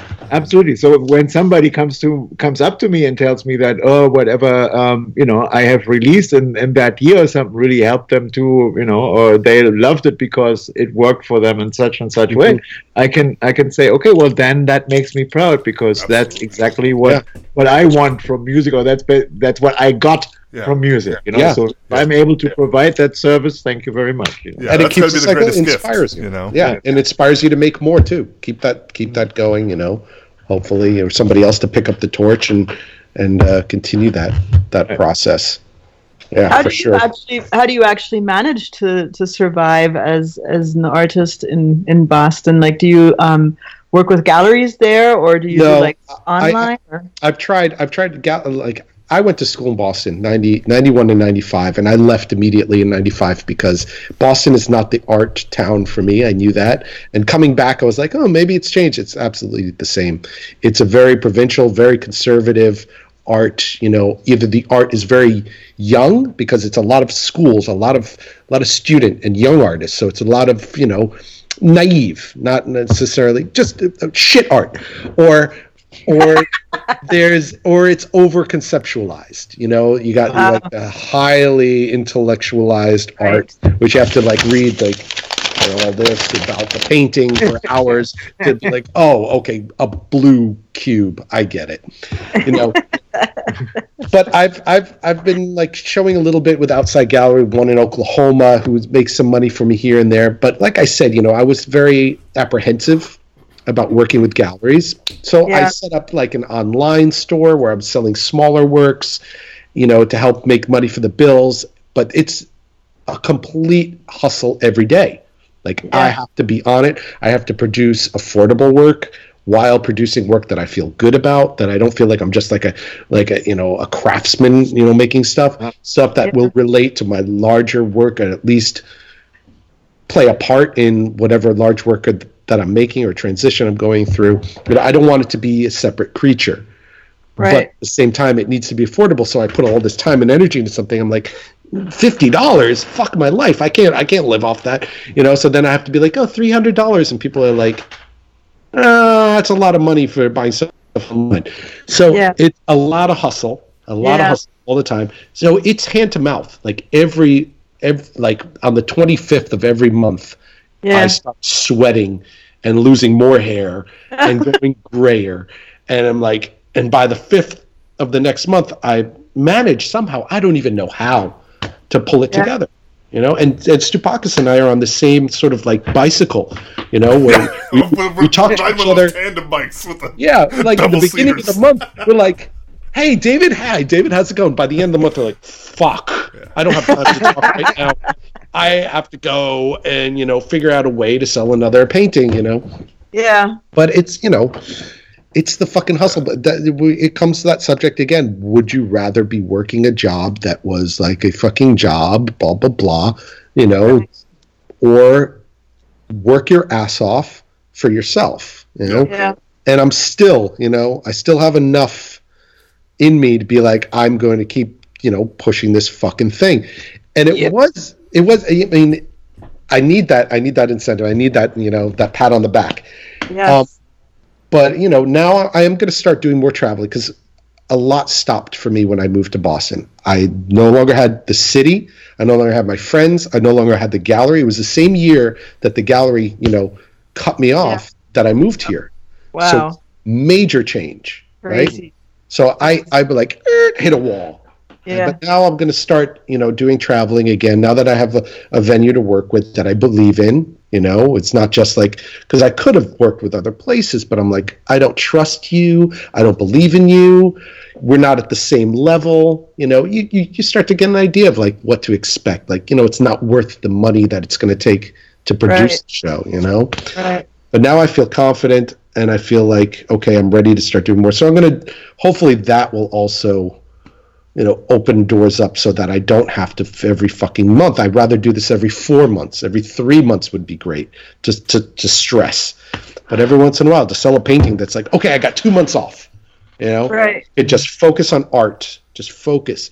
Yes, that the hustle is coming. Yes, the stress is there, but I can like focus. I have time allotted to, you know, creating, you know? So what do you think about, like, we often contemplated the thought of maybe teaching, like doing courses. We were asked to do like a couple of courses and stuff like that. Alex turned out to be a really good teacher. Oh, I could see that totally. Yeah. I mean, you're both very articulate with your work, and you're both very passionate about your work. So, and you're also collaborators. You're natural born collaborators. That's to be your documentary. But it's. I could totally see that being, you know, a possible thing. I've explored it myself a little bit, but the bureaucracy of it here has been, you know, I don't have a degree. My affiliation with my school here, like my school went through all these changes that it became highly academic, so no longer as like art school anymore. Now it's like, you know, academic. And it's also a great deal of commitment, I think, to become a teacher. You know, No, it's the most exhausting thing I've ever done, you know, because like in all the other lines of work, you know, you can always say like, hold on, just, you know, stay quiet for when you see I'm busy right here, right, or whatever you say, like, yeah, let me get back to you. You can say that while you're doing something, or Just leave me alone. Yeah. Can't say that as a teacher. Yeah. Shut up. And as a teacher, you always have to be positive and supportive. And oh yeah, no, that's a really good idea, you know. And I it's not you know, I'm not a hypocrite. I feel that. I think that they're having good ideas and stuff, but still. After, you know, like it's 10 in the morning till 5 in the afternoon or something, I'm dead after working with these kids, you know. It's like, what were you teaching? I did courses on like film music and various and I did it in Stuttgart, and I did it here in Berlin for a little while. And the age group, what was it? Yeah, it was like, how old were they? Like university, film yeah. University. Yeah, like, I want to take that course myself with you. Holy shit, that's awesome. So you would just teach about composing and how music scores, like scoring music history and stuff. Yeah. No, not history. No, film history and music. It's like the process of how you look at things. And stuff, and I would give them like a task, like a project. Like in Stuttgart, I did this thing with Bruce Lee. Yeah, I did this thing. Where are you going? Hold on. Where are you? We're in Alex's lap now. In Stuttgart, I was doing this thing that was like not only a film school, it was like a design school. Mm-hmm. So I found this 90s clip from a Nokia phone. Nokia clip where they had allegedly footage of Bruce Lee.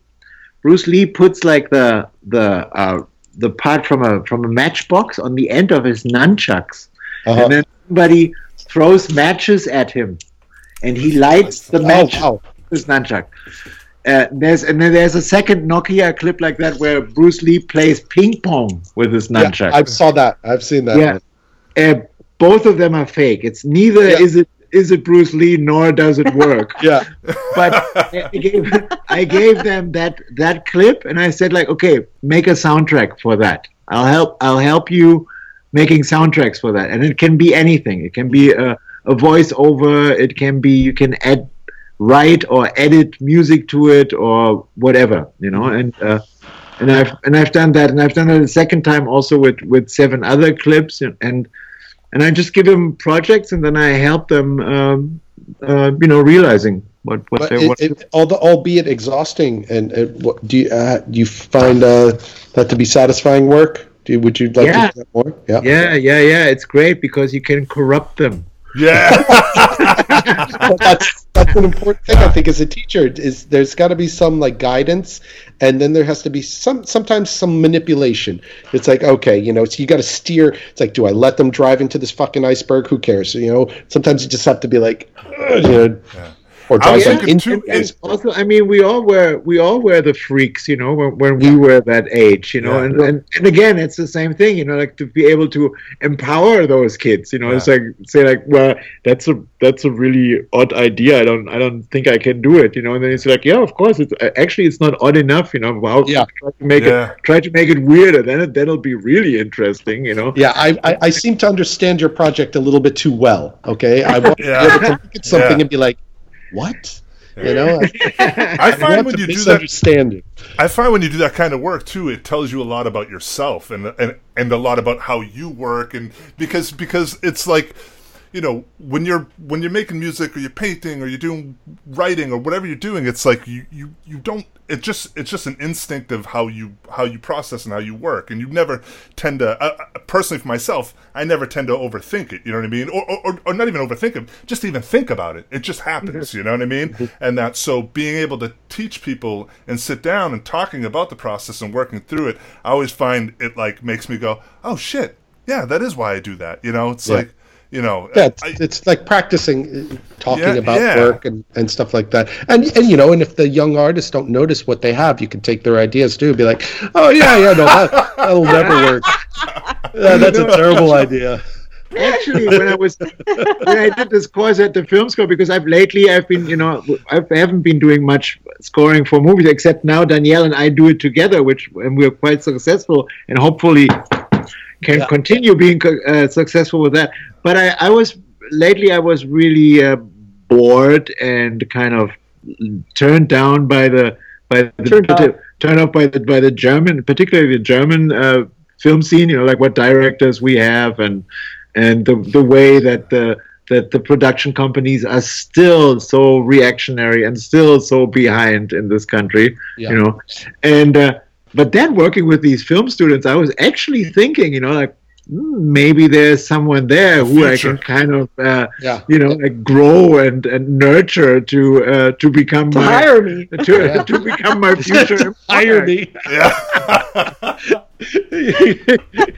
So it wasn't even necessarily even just musicians. It was just people that have interest in, or people that are working within film. Or want to be working with film. They're actually studying film. In one university it was a film school, and the other one was actually like a design school. So they teach all kinds of things there. You know, like advertisement, blah. You know, like editing video or stuff like that. And I would do these courses. Not like I wasn't on a tenure track or hired for a semester or anything. I would do like workshops for a couple of weeks. Yeah. Yeah. That stuff definitely interests me. And I've tried a few, you know, avenues here to get involved.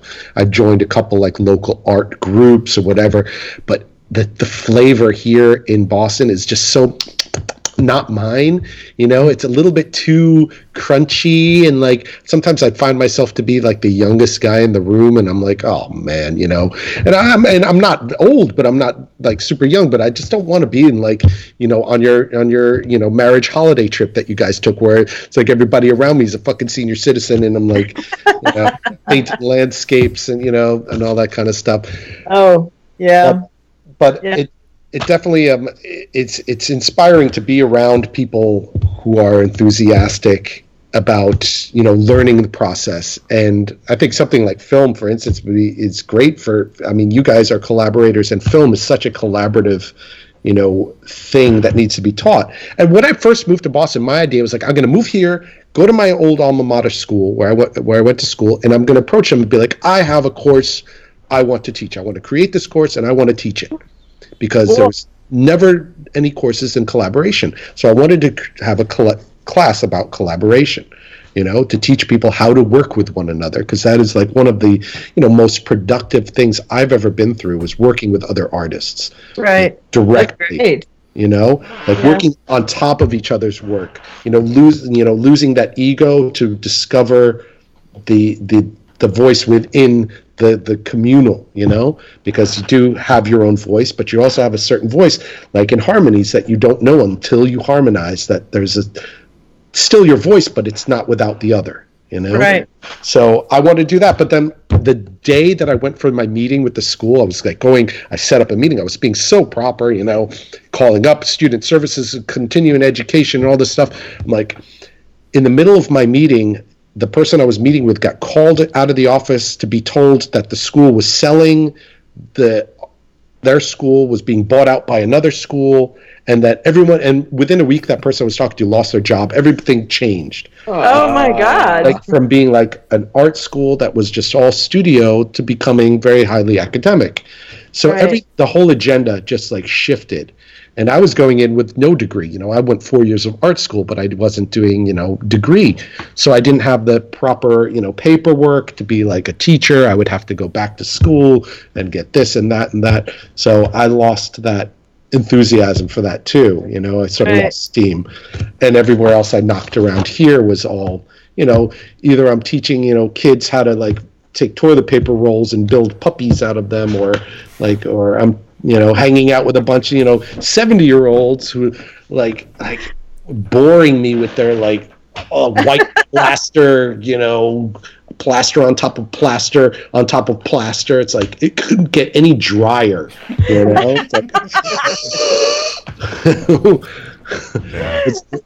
It was my friend Travis who explained that kind of feeling like drinking a glass of chalk dust, you know, hanging out like, like so dried out, it's just like, oh. It's like that. But I mean, I love collaborating, because it is a teaching, it's a very educational process. You learn so much by teaching somebody a technique and watching how they react with it, and then learning from their process, and taking, stealing, borrowing, all that kind of stuff goes on. And so do you guys still do the collaborations you used to do? The Goldmine Shithouse. No, the Goldmine Shithouse has not converged already. Like, it's been, almost as long as we were doing it for 10 years. It's been about 10 years since we have. You two collaborating, mm-hmm. stuff like that. You have, right? Yeah, we did a show in Berlin. We did exactly. Yeah. And then we did other stuff, just fucking around, where we're just sure having some drinks at night and just going to town. David would break out some panels and stuff. There's definitely some magic that happens between the two of us. Yeah. We're also a very dangerous combination as well. We get us in the room together. It's like 3 days later, we're like, what happened? Where were we?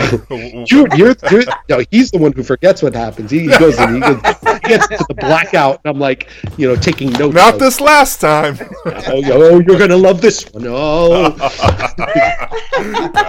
But, yeah. However, this last trip, David was, he was putting together some music, and we put lyrics to it. Oh, yeah, we did some... And I don't even remember what the fuck... Like, I hear him now, and I'm like...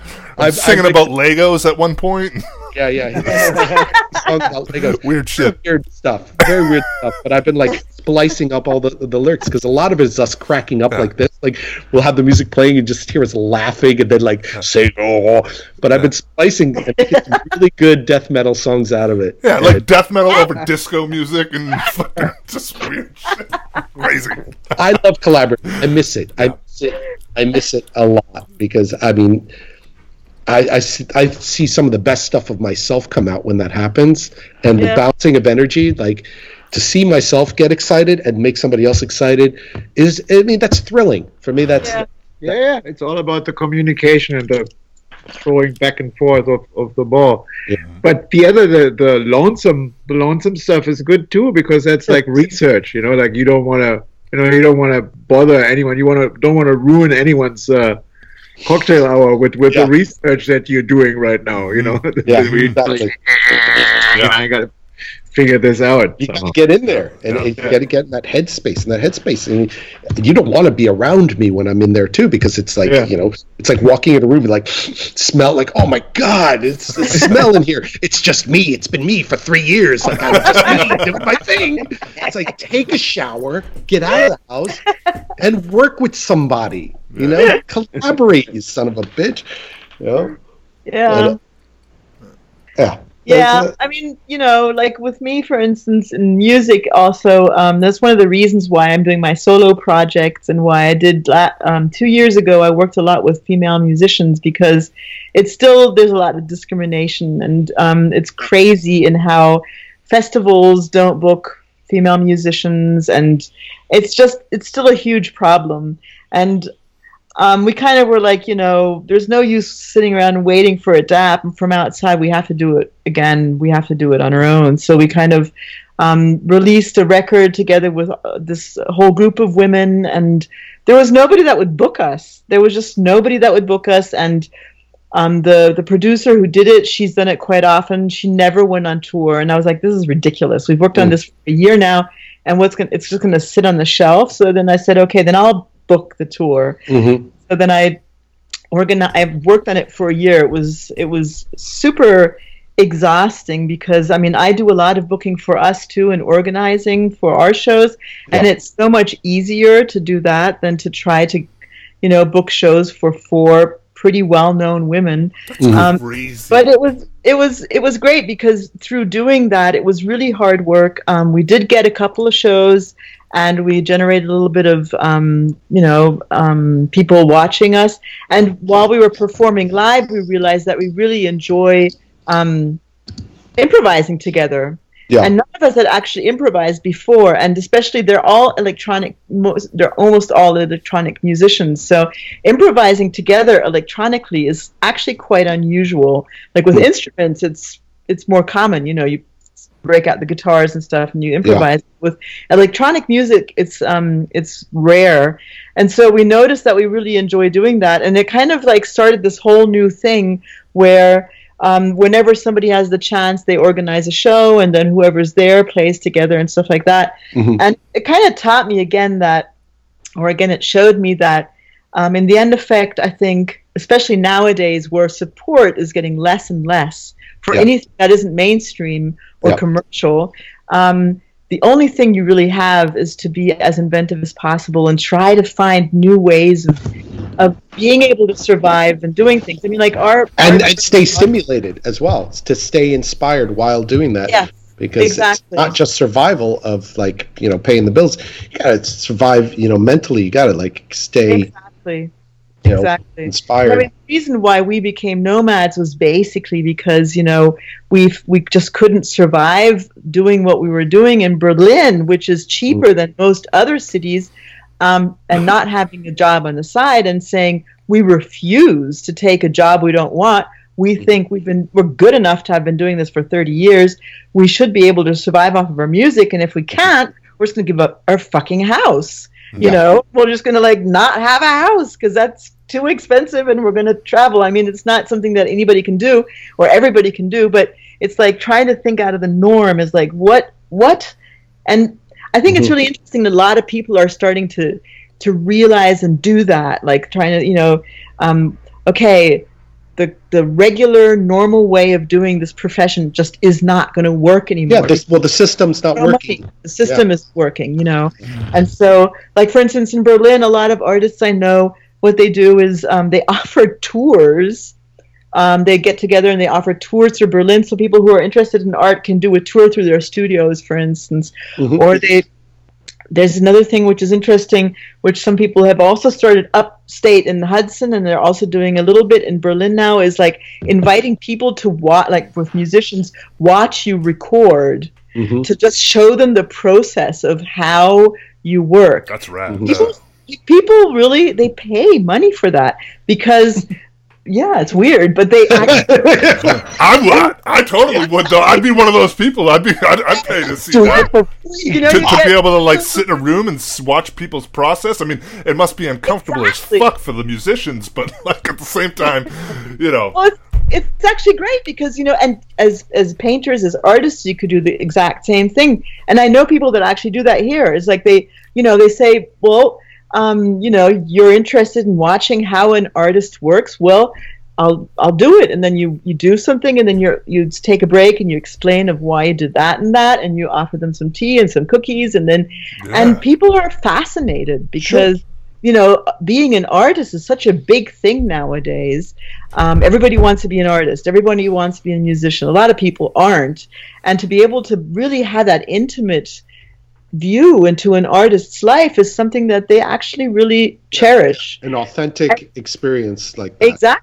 Exactly. You know, because experiencing a lot of things on the screen and like on surface value, you exactly. know, from entire people's entire lives are like portrayed, you know, whether it's on social medias or whatever, but it's not authentic. And I think for the most part, we know that as humans. We're aware that what we're looking at, what we're responding to, is a portrayal, a contrived, stylized portrayal showing of the a life. Side. Yeah. But right. it's not a real life. No. But people still use it as a reference to how to live a life. So having an authentic or, you know, real experience, I mean, that's worth paying money for. Exactly. I fucking charge money. I charge. It's an experience that they will never forget. Well, and it's like, that's basically what we do every day. We're like, every day we sit and we think, what other way is there to be able to survive, you know, and how to make money, because it's so difficult. And we have to kind of like break new paths. Yeah, we have to cross over. Yeah. We have to combine different media, you know. Like, yeah. Like Danielle now had a new record has this extensive booklet, which is basically an art catalog that also has a vinyl, or it's a vinyl record that also has an art catalog, you know, mm-hmm. and those kind of crossovers, and then also in and the label that's releasing it is actually another musician. who's basically a journalist. Yeah. So he's like, you know, we have to support each other and stuff. So it's not like this big record company. Yeah. And he basically invested his own money. So I am making a huge effort to sell them as quickly as possible so that he gets his money back. But it's kind of like, you know, it's on one hand, it's trying to find new ways of doing something because we have to. And another way, it's like, how can we all collaborate in ways in which we support each other and make new ways possible? Yeah, while surviving and able to make a living. Because exactly. People that you work with, you want them to make a living. Like I want Stupakis always, I'm like, if he's having a bad week, that's going to affect me. Right. You know, I'm going to have a worse week because of him. So I'm trying to like I want to get his act together. You know? Yeah. Yeah. I want to feed him. Sometimes I want to wake him up and like make him breakfast. So he has a nice productive day so that later I can have a good evening. You know? Even though we're 4 hours away. But how important do you guys find social media within getting the word out? And I mean, do you use it a lot, or is it more, you know, because I know, I mean, you know, everybody pretty much within, I guess, this industry has like a hate-love relationship with it. Like, I love it because I depend on social media for me to make sales and to be able to kind of interact with like people that like my work and so on and so forth and that. But at the same time, you get on there and you see all the dog shit that's, you know, that's just a dumpster of what's happening in the world, you know. But yeah, I'm like back and forth every other week. I feel like, okay, today I'm gonna cancel all my profiles. Oh yeah. You know, like I'm ready to do it, and but then on the other hand, it is necessary to be present there, and I'm still working on not letting it get to me. As it does, you know, like I get so upset about those trolls, you know, like you find something really great, you know, that makes you happy, it makes you laugh or whatever, and you repost, and sure enough, there's some asshole, you know, just like, you know, cannot contain himself. Yeah, you know? No, gotta have a voice. It's so great because, you know, it's all stolen idea from the...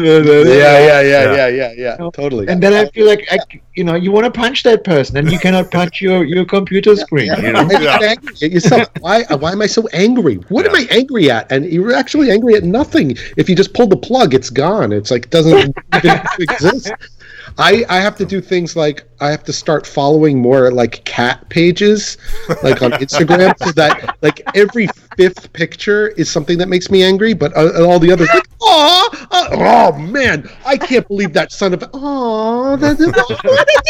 ew, that's terrible, you know. That's one, because I have to keep social media because it's the quickest way to get the word out, to reach as many people as possible when you're trying to, you know, make a living. Because I mean, the fact is, we are trying to make some money off of what we do, because that's what keeps it going. There's no doubt about that. But at the same time, it's like you don't want to go there sometimes. Just like don't want to walk in that room and be like, hi everybody, it's me, David. Oh, look what I did today. It's like, it's a shit. If I'm thinking, who gives a shit what I did? I can imagine what like 5% of people look at that and be like, oh, congratulations on your barbecue, David. Yeah, great job. Who cares? Who cares? I can recommend one of my favorite nowadays is Pity Nation. It's about rescued pit bulls and then their heartwarming stories. Watches it all the time. I love it. I'm like, why are you crying again? Oh, so it's like a TV show.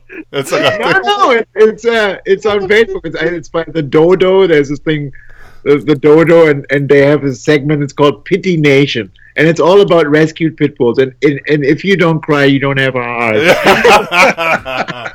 They don't show those crazy photos though of like them all beaten up. The other one that I really love that I always go to, it's called Composers Doing Normal Shit. Okay, and it has all these little, you know, like whatever, Bernstein kissing Penderecki.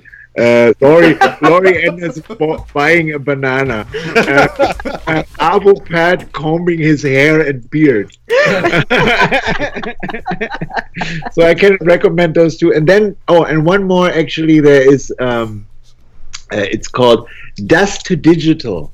And Dust to Digital, they just dig, they research, they find these incredible like old recordings of blues musicians and stuff. Wow.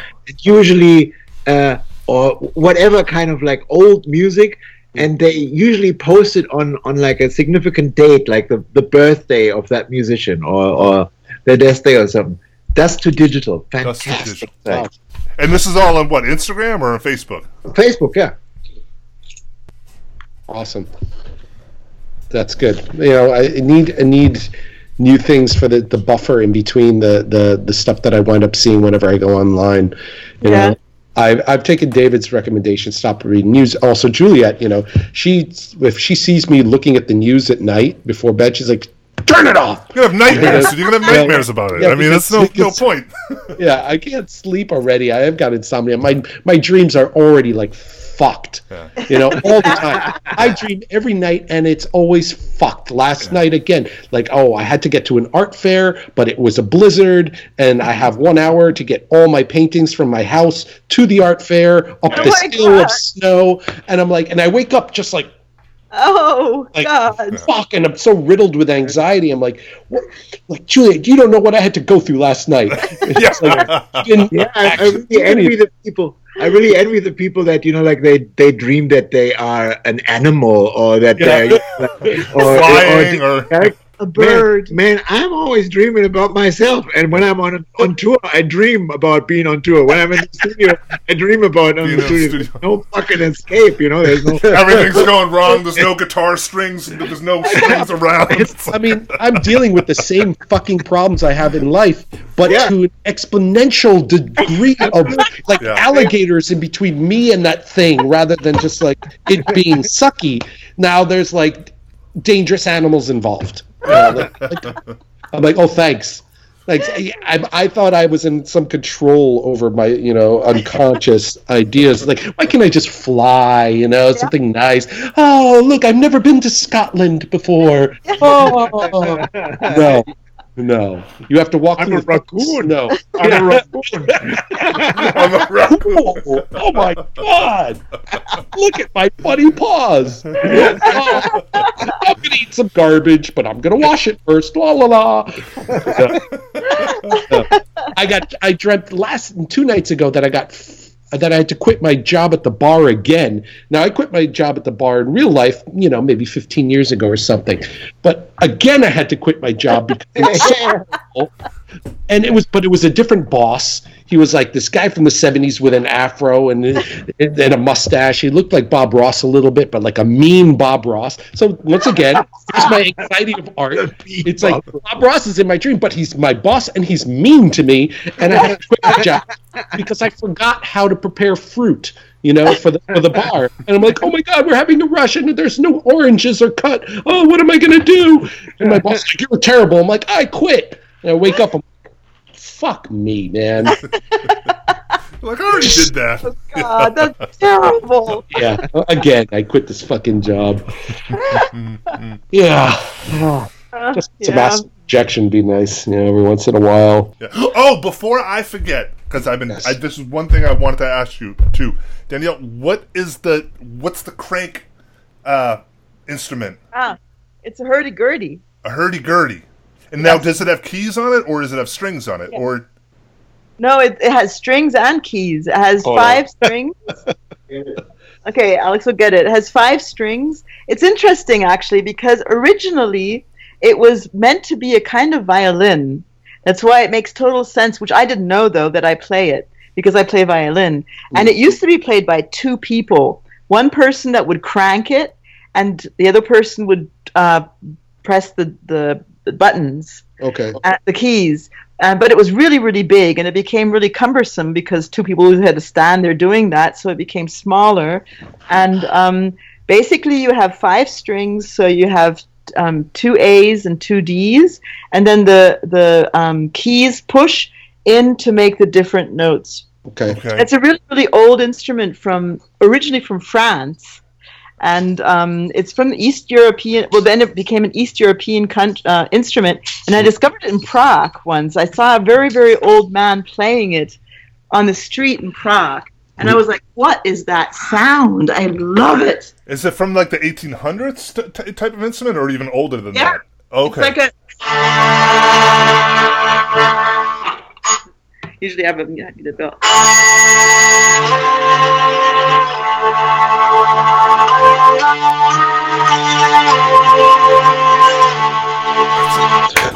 Amazing! Awesome. That's amazing. So, it's got key. Yeah, open it up. Open it up. Oh my God! See, so there's like two strings here, and there's two strings here. It seems very simple, but very complex. I mean, here's the keys. Mm-hmm. So you turn it there, and then there's another string here. A fifth string, which usually generates a kind of like bark, which can also give a rhythm, but I don't use that at all. So I just use the four strings, and then... How many of these instruments did you learn to play as you started doing this sort of nomadic touring music stuff? All of them. Wow. Because like you were saying before we showed you the garden, all the influences that you can hear in our music, of course, being a nomad and traveling influences you all the time. And personally, me, I'm always on the lookout for old instruments with weird sounds. I just love that. Yeah. I hate everything that's clean or pre-prepared or whatever. So I like the and they these instruments also, they carry a certain tangible, noticeable feeling to the country that they come from. Yeah. And so it resembles that feeling of walking through medieval Europe and stuff like that. It's like whole history compressed in one sound kind of. What I love about it. Mm-hmm. There's that Japanese. What is it? Japanese or Chinese instrument that I still want to learn with the two strings. Well, do you know? Kintaro, starts with an E or something. Oh no, U, right? That's got the little round thing on the bottom. Exactly. Oh, yeah. And it's like EU or something. Yeah. I don't know what it's called either. I love that. Like sounds like that, and for me, that's Japan kind of. Yeah. You know? And this is I don't know, Eastern European country. I played with a Japanese girl once who was playing the shamisen, and the shamisen is the Japanese triangular three-string banjo. Mm-hmm. Okay. So I asked her, what is the skin made of? And she said, cat or dog, but dog more expensive.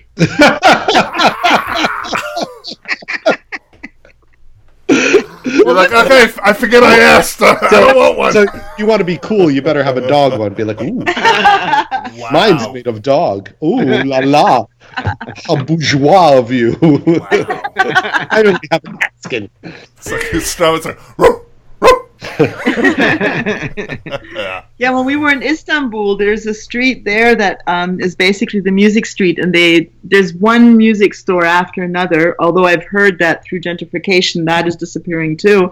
But when we were there, it was amazing because there were all these little stores, and they had the most incredible... I got this little flute thing that sounded like a dying duck. It was amazing. It was like... kind of like that. Yeah. Play that, and then I got a tiny little Turkish cello called çimençe, which is about that big, and it has a really hoarse cello sound. That's from the streets. This is actually the loudest instrument I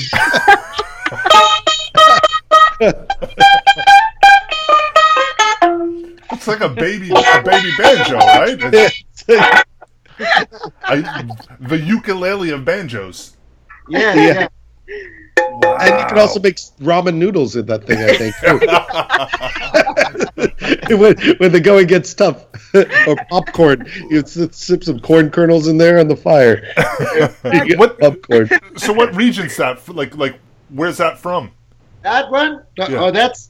It's Turkish. It's a Turkish thing. It has Turkish writing on it, and it's. I don't know where it might be from the from the Black Sea region, because that's the most musical region in Turkey, is the Black Sea region. They have some amazing instruments, and that's always like the most difficult thing, is that we can't, of course, buy instruments all the time, and then we're traveling, we're like, oh my god, look at that. It's like, we can, it's like, no, you know, and then maybe once in a while it's okay, and then we have that extra piece of luggage that costs 100 euros to travel back, you know, and Alex, you have to find a reason. It's like, we need this for the next album, and without this instrument, these are the big crutches. They actually have like a, I don't know if you can see it. They have bass strings on them. What the fuck? Little machine heads and pickups and. Can you see it? Yeah. Alex is showing us crutches right now.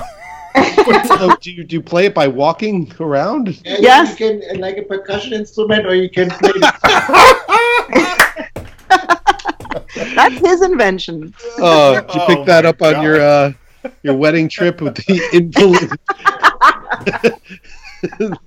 Awesome. So awesome. On our honeymoon, Alex invented some crutches. Yeah. The laziest bass player in the world. Or the clumsiest. That was awkward. Give me those. I need those. Crutches are so uncomfortable. I once had a broken toe and I had crutches, and I was like, this is crazy. Mm-hmm. Your exhausting. Pit is just like torn up by the end of the day. You know? Yes. Yeah. It's painful.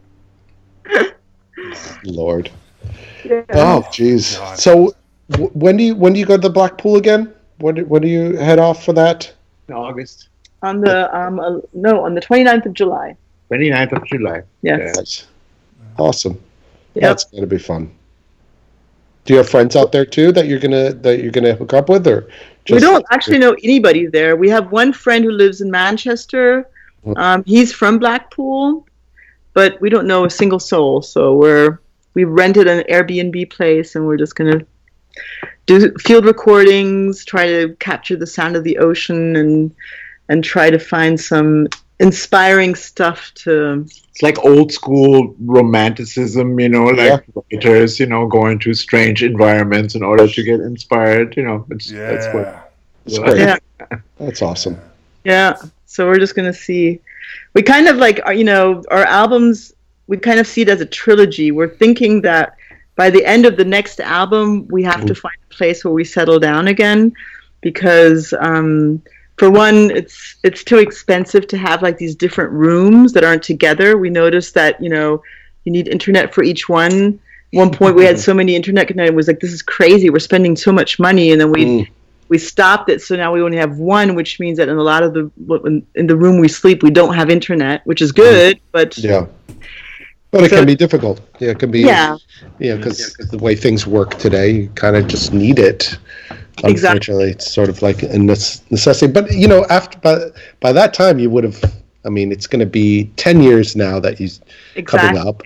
We have to find a solution to something. Mm-hmm. And we also want to, you know, our original dream was to find... We actually were hoping that we'd be able to save enough money to buy a little house and then make, like, found a kind of, like, cultural space where we could invite all the wonderful artists we met on our travels to come and do residencies and their exhibitions. Actually run a residency space. That's kind of our dream. And we weren't able to collect that much money. Every time we had a little bit of something that was taking taxes.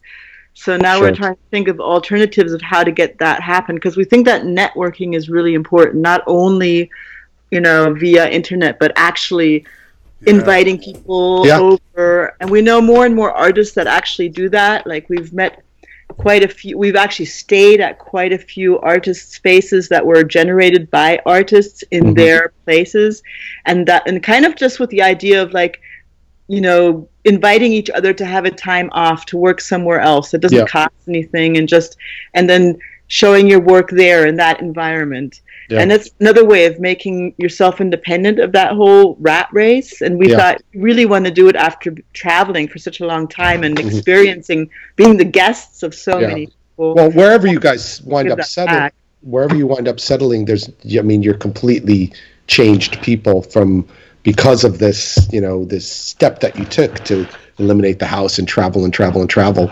So totally. And then obviously, eventually, ultimately starting a punk rock senior citizens where I'm going to go for my honeymoon. I know the perfect place. I'm waiting to get married. That's why I haven't been married yet. But seriously, guys, I mean, we have to start thinking ahead that way, in 20 years from now, we'll probably get tired of doing the Skype shit. We want to be on the same compound, and so we should really. I mean, I'm not. There needs to be a place. I really think, at the latest, by 20 years from now, we have to find a way how we can all move together in some place where we can, Otherwise, we're going to be stuck with what's available for everybody. We'll be stuck with the common mediocre, village of old boring people. It's like, oh no, that's not going to happen. Yeah, we need be boring. So do you have an idea of where after this last trip, not last trip, but after going to record this next album, where you guys might end up, or no? Well, I mean, still, our next year and a half is basically planned because of Neubauten. They're going to record their album until January, and then they're going to be touring all next year. Mm-hmm. But what our thought is that. Basically, we're thinking of giving up the studios again at the end of the year and making us completely mobile again, so that our costs go down all the way. And then again, once more, really looking for something that is possible. Mm-hmm. And what I was actually our records are kind of like a trilogy. The first was the Perseverantia. We have to hold out. We have to stick through it. Then Menetekel got really dark because of all the things happening outside in the world. Oh, yeah. Like, oh my God, this is not us that's going crazy. It's the whole world. Yeah. And so we kind of have the plan that the third record is supposed to be something that is really energetic, moving forwards. It's like, we have to... Mm-hmm. We have some sort of resolution towards this. Mm-hmm. Yeah. And finding some kind of hope, and so that's kind of the thing that we're going to look for in Blackpool. Yeah. Well, you're conjuring this you have a desire to leave and travel and create, so you're conjuring this existence. In theory, it's all there already. We just have to clear it off the rubble. Yeah, that's exactly. Right now. Yeah, right? Mm-hmm. And the crazy thing is that magic does happen, and that's what always gives us strength. Because sometimes when we would leave, in the last years, we'd go and we'd only have $500 in the bank, and we're how on earth are we going to do this? Because we had the costs here too, we had to pay the rent while we're traveling of the studio. And it somehow always worked out. Like you said, at the end of the month, you're like, oh, my God, what am I going to do? Or the first of the month. And then it somehow magic does happen. It's like it's a leap of faith, waiting for you to kind of find a new way of how to let it free. Yeah, because you're not going to stop existing if you stop focusing on this standard, set up way of survival. And you focus on the money, the numbers. You still need to accumulate, but if you just turn your back on it and still just keep living, exactly, there's a way. Like all of a sudden, everything's going to shift and change. It's like, okay, and adjust to what you're doing because it's your life and it's you. Of course, you could get pretty close to the edge and be like, oh, okay, maybe I better, I can't live like this. I got to make a few compromises here and there, but you don't have to be focused solely on this. Specter of the fucking dollar, gotta make a living, There's this thing in yoga where you hold your breath, which is like an exercise to teach you that you can hold your breath until you start to get worried that you'll die, but you will not die, and it's you'll be amazed how long you can actually hold your breath without dying. And then when it's really necessary, your body will insist on, getting it again, and that's like the thing, like we're not going to die just because we're broke. Yeah. And we're very complex creatures, but we all function on a very basic natural cycle of things. The way that the universe is around us, it's very much how we exist too, and how we could live our lives and not create that so much, all of this extra bullshit, because we believe this is what we need to survive. That survival will happen, Yeah. And you have to make some real conscious efforts to be happy. It's very easy to just survive, boom, boom, boom, do a thing, do a job, go to school, learn how to do this, and be a contributor to society. But the amount of work it takes just to be happy. Yeah, it takes work. Yeah, but it's right. It's right there. It's really right there. But you do have to conjure. You do have to create these spells. Yeah. And you have to be right with yourself, in order to be able to, coexist and all that kind of shit. Yeah. Oh, a lot of work to do. There's a lot of work yet to be done. There's a lot of work to do. And your day has just started. Ours is We are already on the couch. We'll turn into full-blown couch potatoes just about now. Well, we don't want to keep you any longer. I am very, very, very excited to see you guys. And I love you. I can't wait to see you in person, really, Something about your faces just brings me joy, It's, Thank you. Same to you. Yeah. So much talking, so much fun talking to you. Yeah, it's been so great. It's been so very great. Much. Yeah. And I can't wait for that compound you guys are going to put together. Yeah. I want to come and hang out. Yeah, I'm ready to retire. To be able to invite you to come and stay. Yeah. Make some art and hang out. Yeah. I'm ready to take that breath. I've been holding my breath a long fucking time. Yeah. And, so, no shit, right? I know. Just that exhalation or whatever the hell that word is. To be able to do back. So, how do people find you guys online to find the album? Everywhere. And I say these two fucking people. If you don't know about these two people, do your fucking homework, people, and find out, because I guarantee that there's very few degrees of separation between anything that you think is cool and interesting in art and music today that these people are not connected to. So, but for the just rattle off some websites for us that we can that we could put. Okay, there's www.hackedepicciotto.de. There is danielledepicciotto.com. There is hacke.org.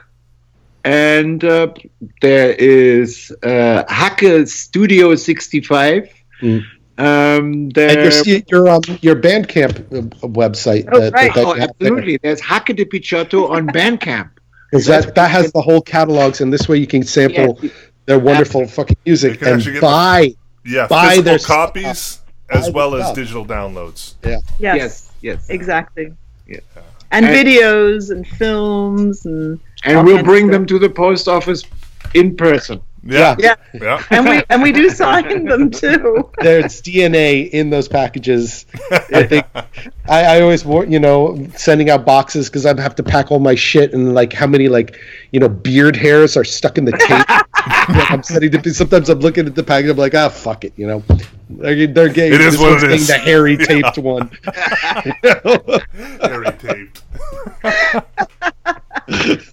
On that note. Yes. Yeah, exactly. Well, we love you guys so much. And just keep it up. Keep it up. And you lots too. Likewise. Don't give up. Don't give up. Hell no. All right. We need you. Bye. Bye. Love you so much. Thank you so much. Bye.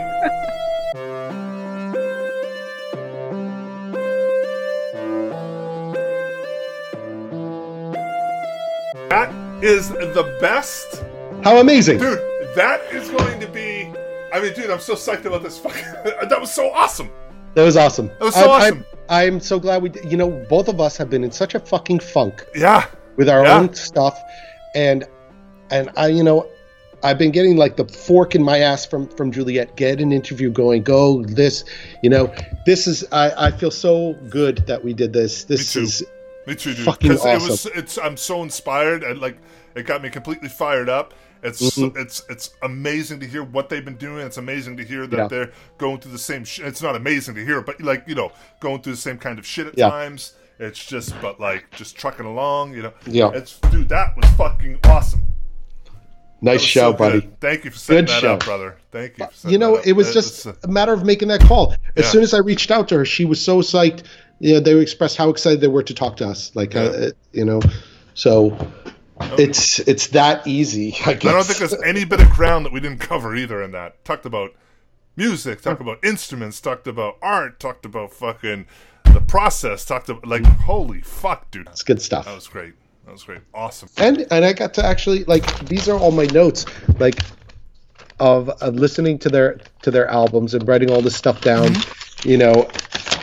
I learned so much about their music now, and I'm gonna buy. I'm gonna go out and buy their albums, absolutely, because you can listen to them in entirety for free on the Bandcamp. Support that shit, which is great because you get to hear the songs. Yeah. But their artist packages, the packaging for their CDs and for their album, the LPs, are so beautiful and unique. It's for people that love holding objects of art. It's like the old albums, sure. you go get the, the LPs. I mean, these are real beautiful objects. Mm-hmm. And unfortunately their latest one is sold out. Well, the vinyl is. Yeah. The vinyl is sold out, which has all the, the fold, the gatefolds and all that kind of shit. But, you could still get the CDs, version. Which I'm going to get the CD. Their latest one, the Menetekel, is fucking phenomenal. That's the one I've been listening to. Yeah. That's it's really the earlier one. I also. It's a lot more jammy. It's more great. I love All Are Welcome. Just the beginning to kick it off with. They're inviting you in to take this journey and shit, and then they go fucking out there, and they take you on it. I literally it's brutal at times. I don't think I vaguely remember it. Maybe at one point over at the studio that the throat singing was brought up, but at first I was like, oh man, they got a didgeridoo. And then I realized on that, third song? I don't know, whatever. But that was Alex's fucking throat singing. Yeah, the second one, Dreamcatcher. Yeah. Okay, I wrote down I went through every song. And then the All Are Welcome, very chanty and holy. Yeah. And it feels like you're in it's like in a cult, or you're sitting around a fire. You're chanting something, and then the Dreamcatcher song with the throat singing. It's very that's when you start to astral project out of your body, mm-hmm. that kind of stuff. Then they hit you with the Jericho song after, with the heavy buzzing. That's that's the more alarming and mm-hmm. brutal, take you by surprise. And then they do this sort of this conjuring spell, the Nocite Ipsum, where she's reading poetry about looking in a mirror and who are you. It's very trippy shit. Literally, it's like taking a fucking trip. Mm-hmm, mm-hmm. And I love the fucking the also the all improv one at the House of Shadows, and with the church one. I think they did a church or something like that. I was reading something I wrote under that one, because when they start talking about the lyrics and stuff, I wrote my note was file under educational, because you're learning about stuff as mm-hmm. you're listening to too. It's very interesting shit. Anybody who is listening to this fucking thing, go out, do some research, look up these guys if you don't know about them, and give their music a listen, because it's really amazing. Yeah, it's very moving stuff. Yeah, it's like a good film, because it's a little soundtracky. Yeah, it sounds like soundscapes that you could definitely see a film. But absolutely. I mean, this is definitely paint. I mean, you're even saying that you're just throw this on and paint to it, man. Yeah, it's absolutely work. Working music. It lays down. The music lays a foundation for your imagination to build up on. Mm-hmm. which is great because it is a personal journey and they're putting so much personal stuff in here, but it is also very, you know, open and universal, and for you to use that template to come up with your own imagination through it. It's cool shit, man. Yeah, and if anybody didn't get down the spelling or anything like that, we will put these links on our SoundCloud as well. These URLs, so you guys can find the music as well. Absolutely. Yeah. So. Not to mention, if you don't know about Neubauten, then you don't know shit. Let me just tell you that much. Very, very true. I mean, fuck. I remember 1980. It was probably 1980. My first year at high school was 1985. I remember seeing a girl named Ida wearing a Neubauten t-shirt before I even knew what it was. Mm-hmm. But I recognized the symbol because there were these cassette tapes on the downstairs of the Tower Records in New York on Broadway. And they had for Roar Records. Roar Records had a cardboard kiosk where they had Bad Brains, Christian Death, and then some other bands. I don't know. But there was a Neubauten cassette tape. I think it was 2x4 was the name of the, and it just had the symbol on it, the emblem of that guy, you know. And she was wearing that T-shirt. I'm like, where do I know that? I'm like, oh, it's from that, and that led me to get this stuff and be like, what the fuck is this? I mean, now that I had it, I still didn't know what it was. I'm like, it was pretty amazing stuff, and that, you know, Neubauten was definitely one of if you had five fingers of bands that have never left since you started getting exposed to a certain ability of music, they are definitely one of those bands for me. Absolutely. I didn't get into them probably until even maybe the late 90s or whatever. Same thing, I always seen that symbol and stuff like that, but didn't even know what it was related to. But obviously they thought it was, knew it was music or something. Yeah. Or some band. I think there was something about that worked because of that, because it was like a secret symbol. It's like a secret handshake. Mm-hmm. If you saw the symbol, you'd be like, yeah.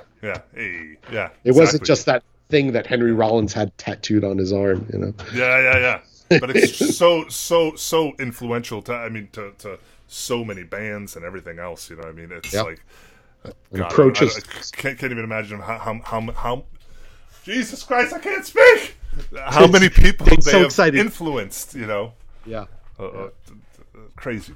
Well, that's what I'm saying, man. The degrees of separation between these people that we were just talking with and most everything that's interesting and cool with art, you know, they're somehow connected. Mm-hmm. You follow the lines, they're in that sphere. Mm-hmm. So I feel very privileged to know them and be friends with them. I'm so happy that, you know, in some of my less positive travels throughout, you know, Germany, that because of one negative individual, I met these, you know, brilliant, you know, individuals. Artists and individuals. And they were always very sweet from the get-go. Mm-hmm. They're always very open.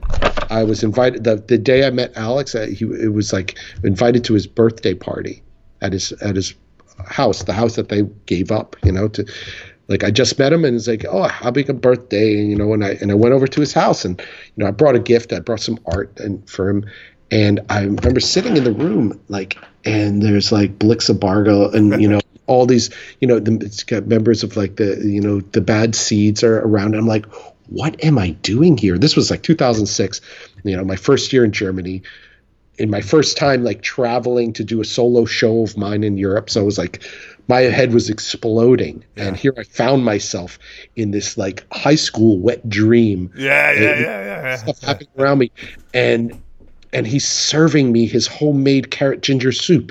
It was it was just so. This isn't real. It was really wholesome. There was something very sweet and wholesome about that, and you know. Yeah.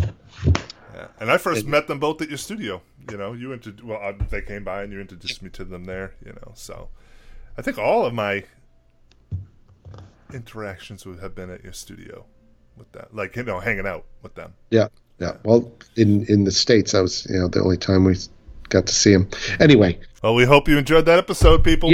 Yeah. But do we said, do your due diligence. Look up these websites. Give it a look, see, and support them because they're doing They're doing it on their own. They're doing some amazing shit. Mm-hmm.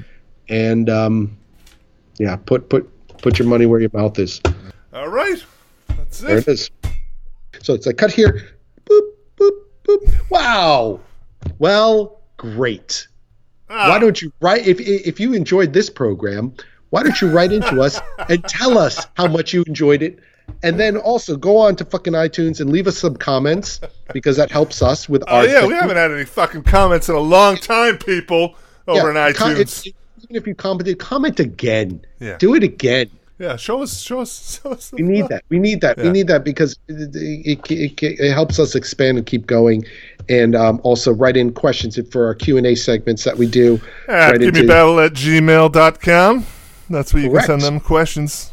Yeah, and if you notice, right now we have our Gimme Babel limited edition prints available on both our big cartels, our Dave Stupakis at Big Cartel, David Hochbaum Big Cartel. We have a limited edition of just 22 or 33 of those. 33. 33. We have 33, yeah. And, you know, we've sold a few, but they're limited. So get them, because it helps us support our... our studios, helps us, pay for our SoundClouds and our microphones and our falafels and all the other things that we need to keep fucking living. So, show a little love and support that way if you can. We totally appreciate it. Yeah. And and keep listening and love you. Thank you for tuning in to another week. We love you. Yep. See you next time. Here, Gimme Babel. Wow.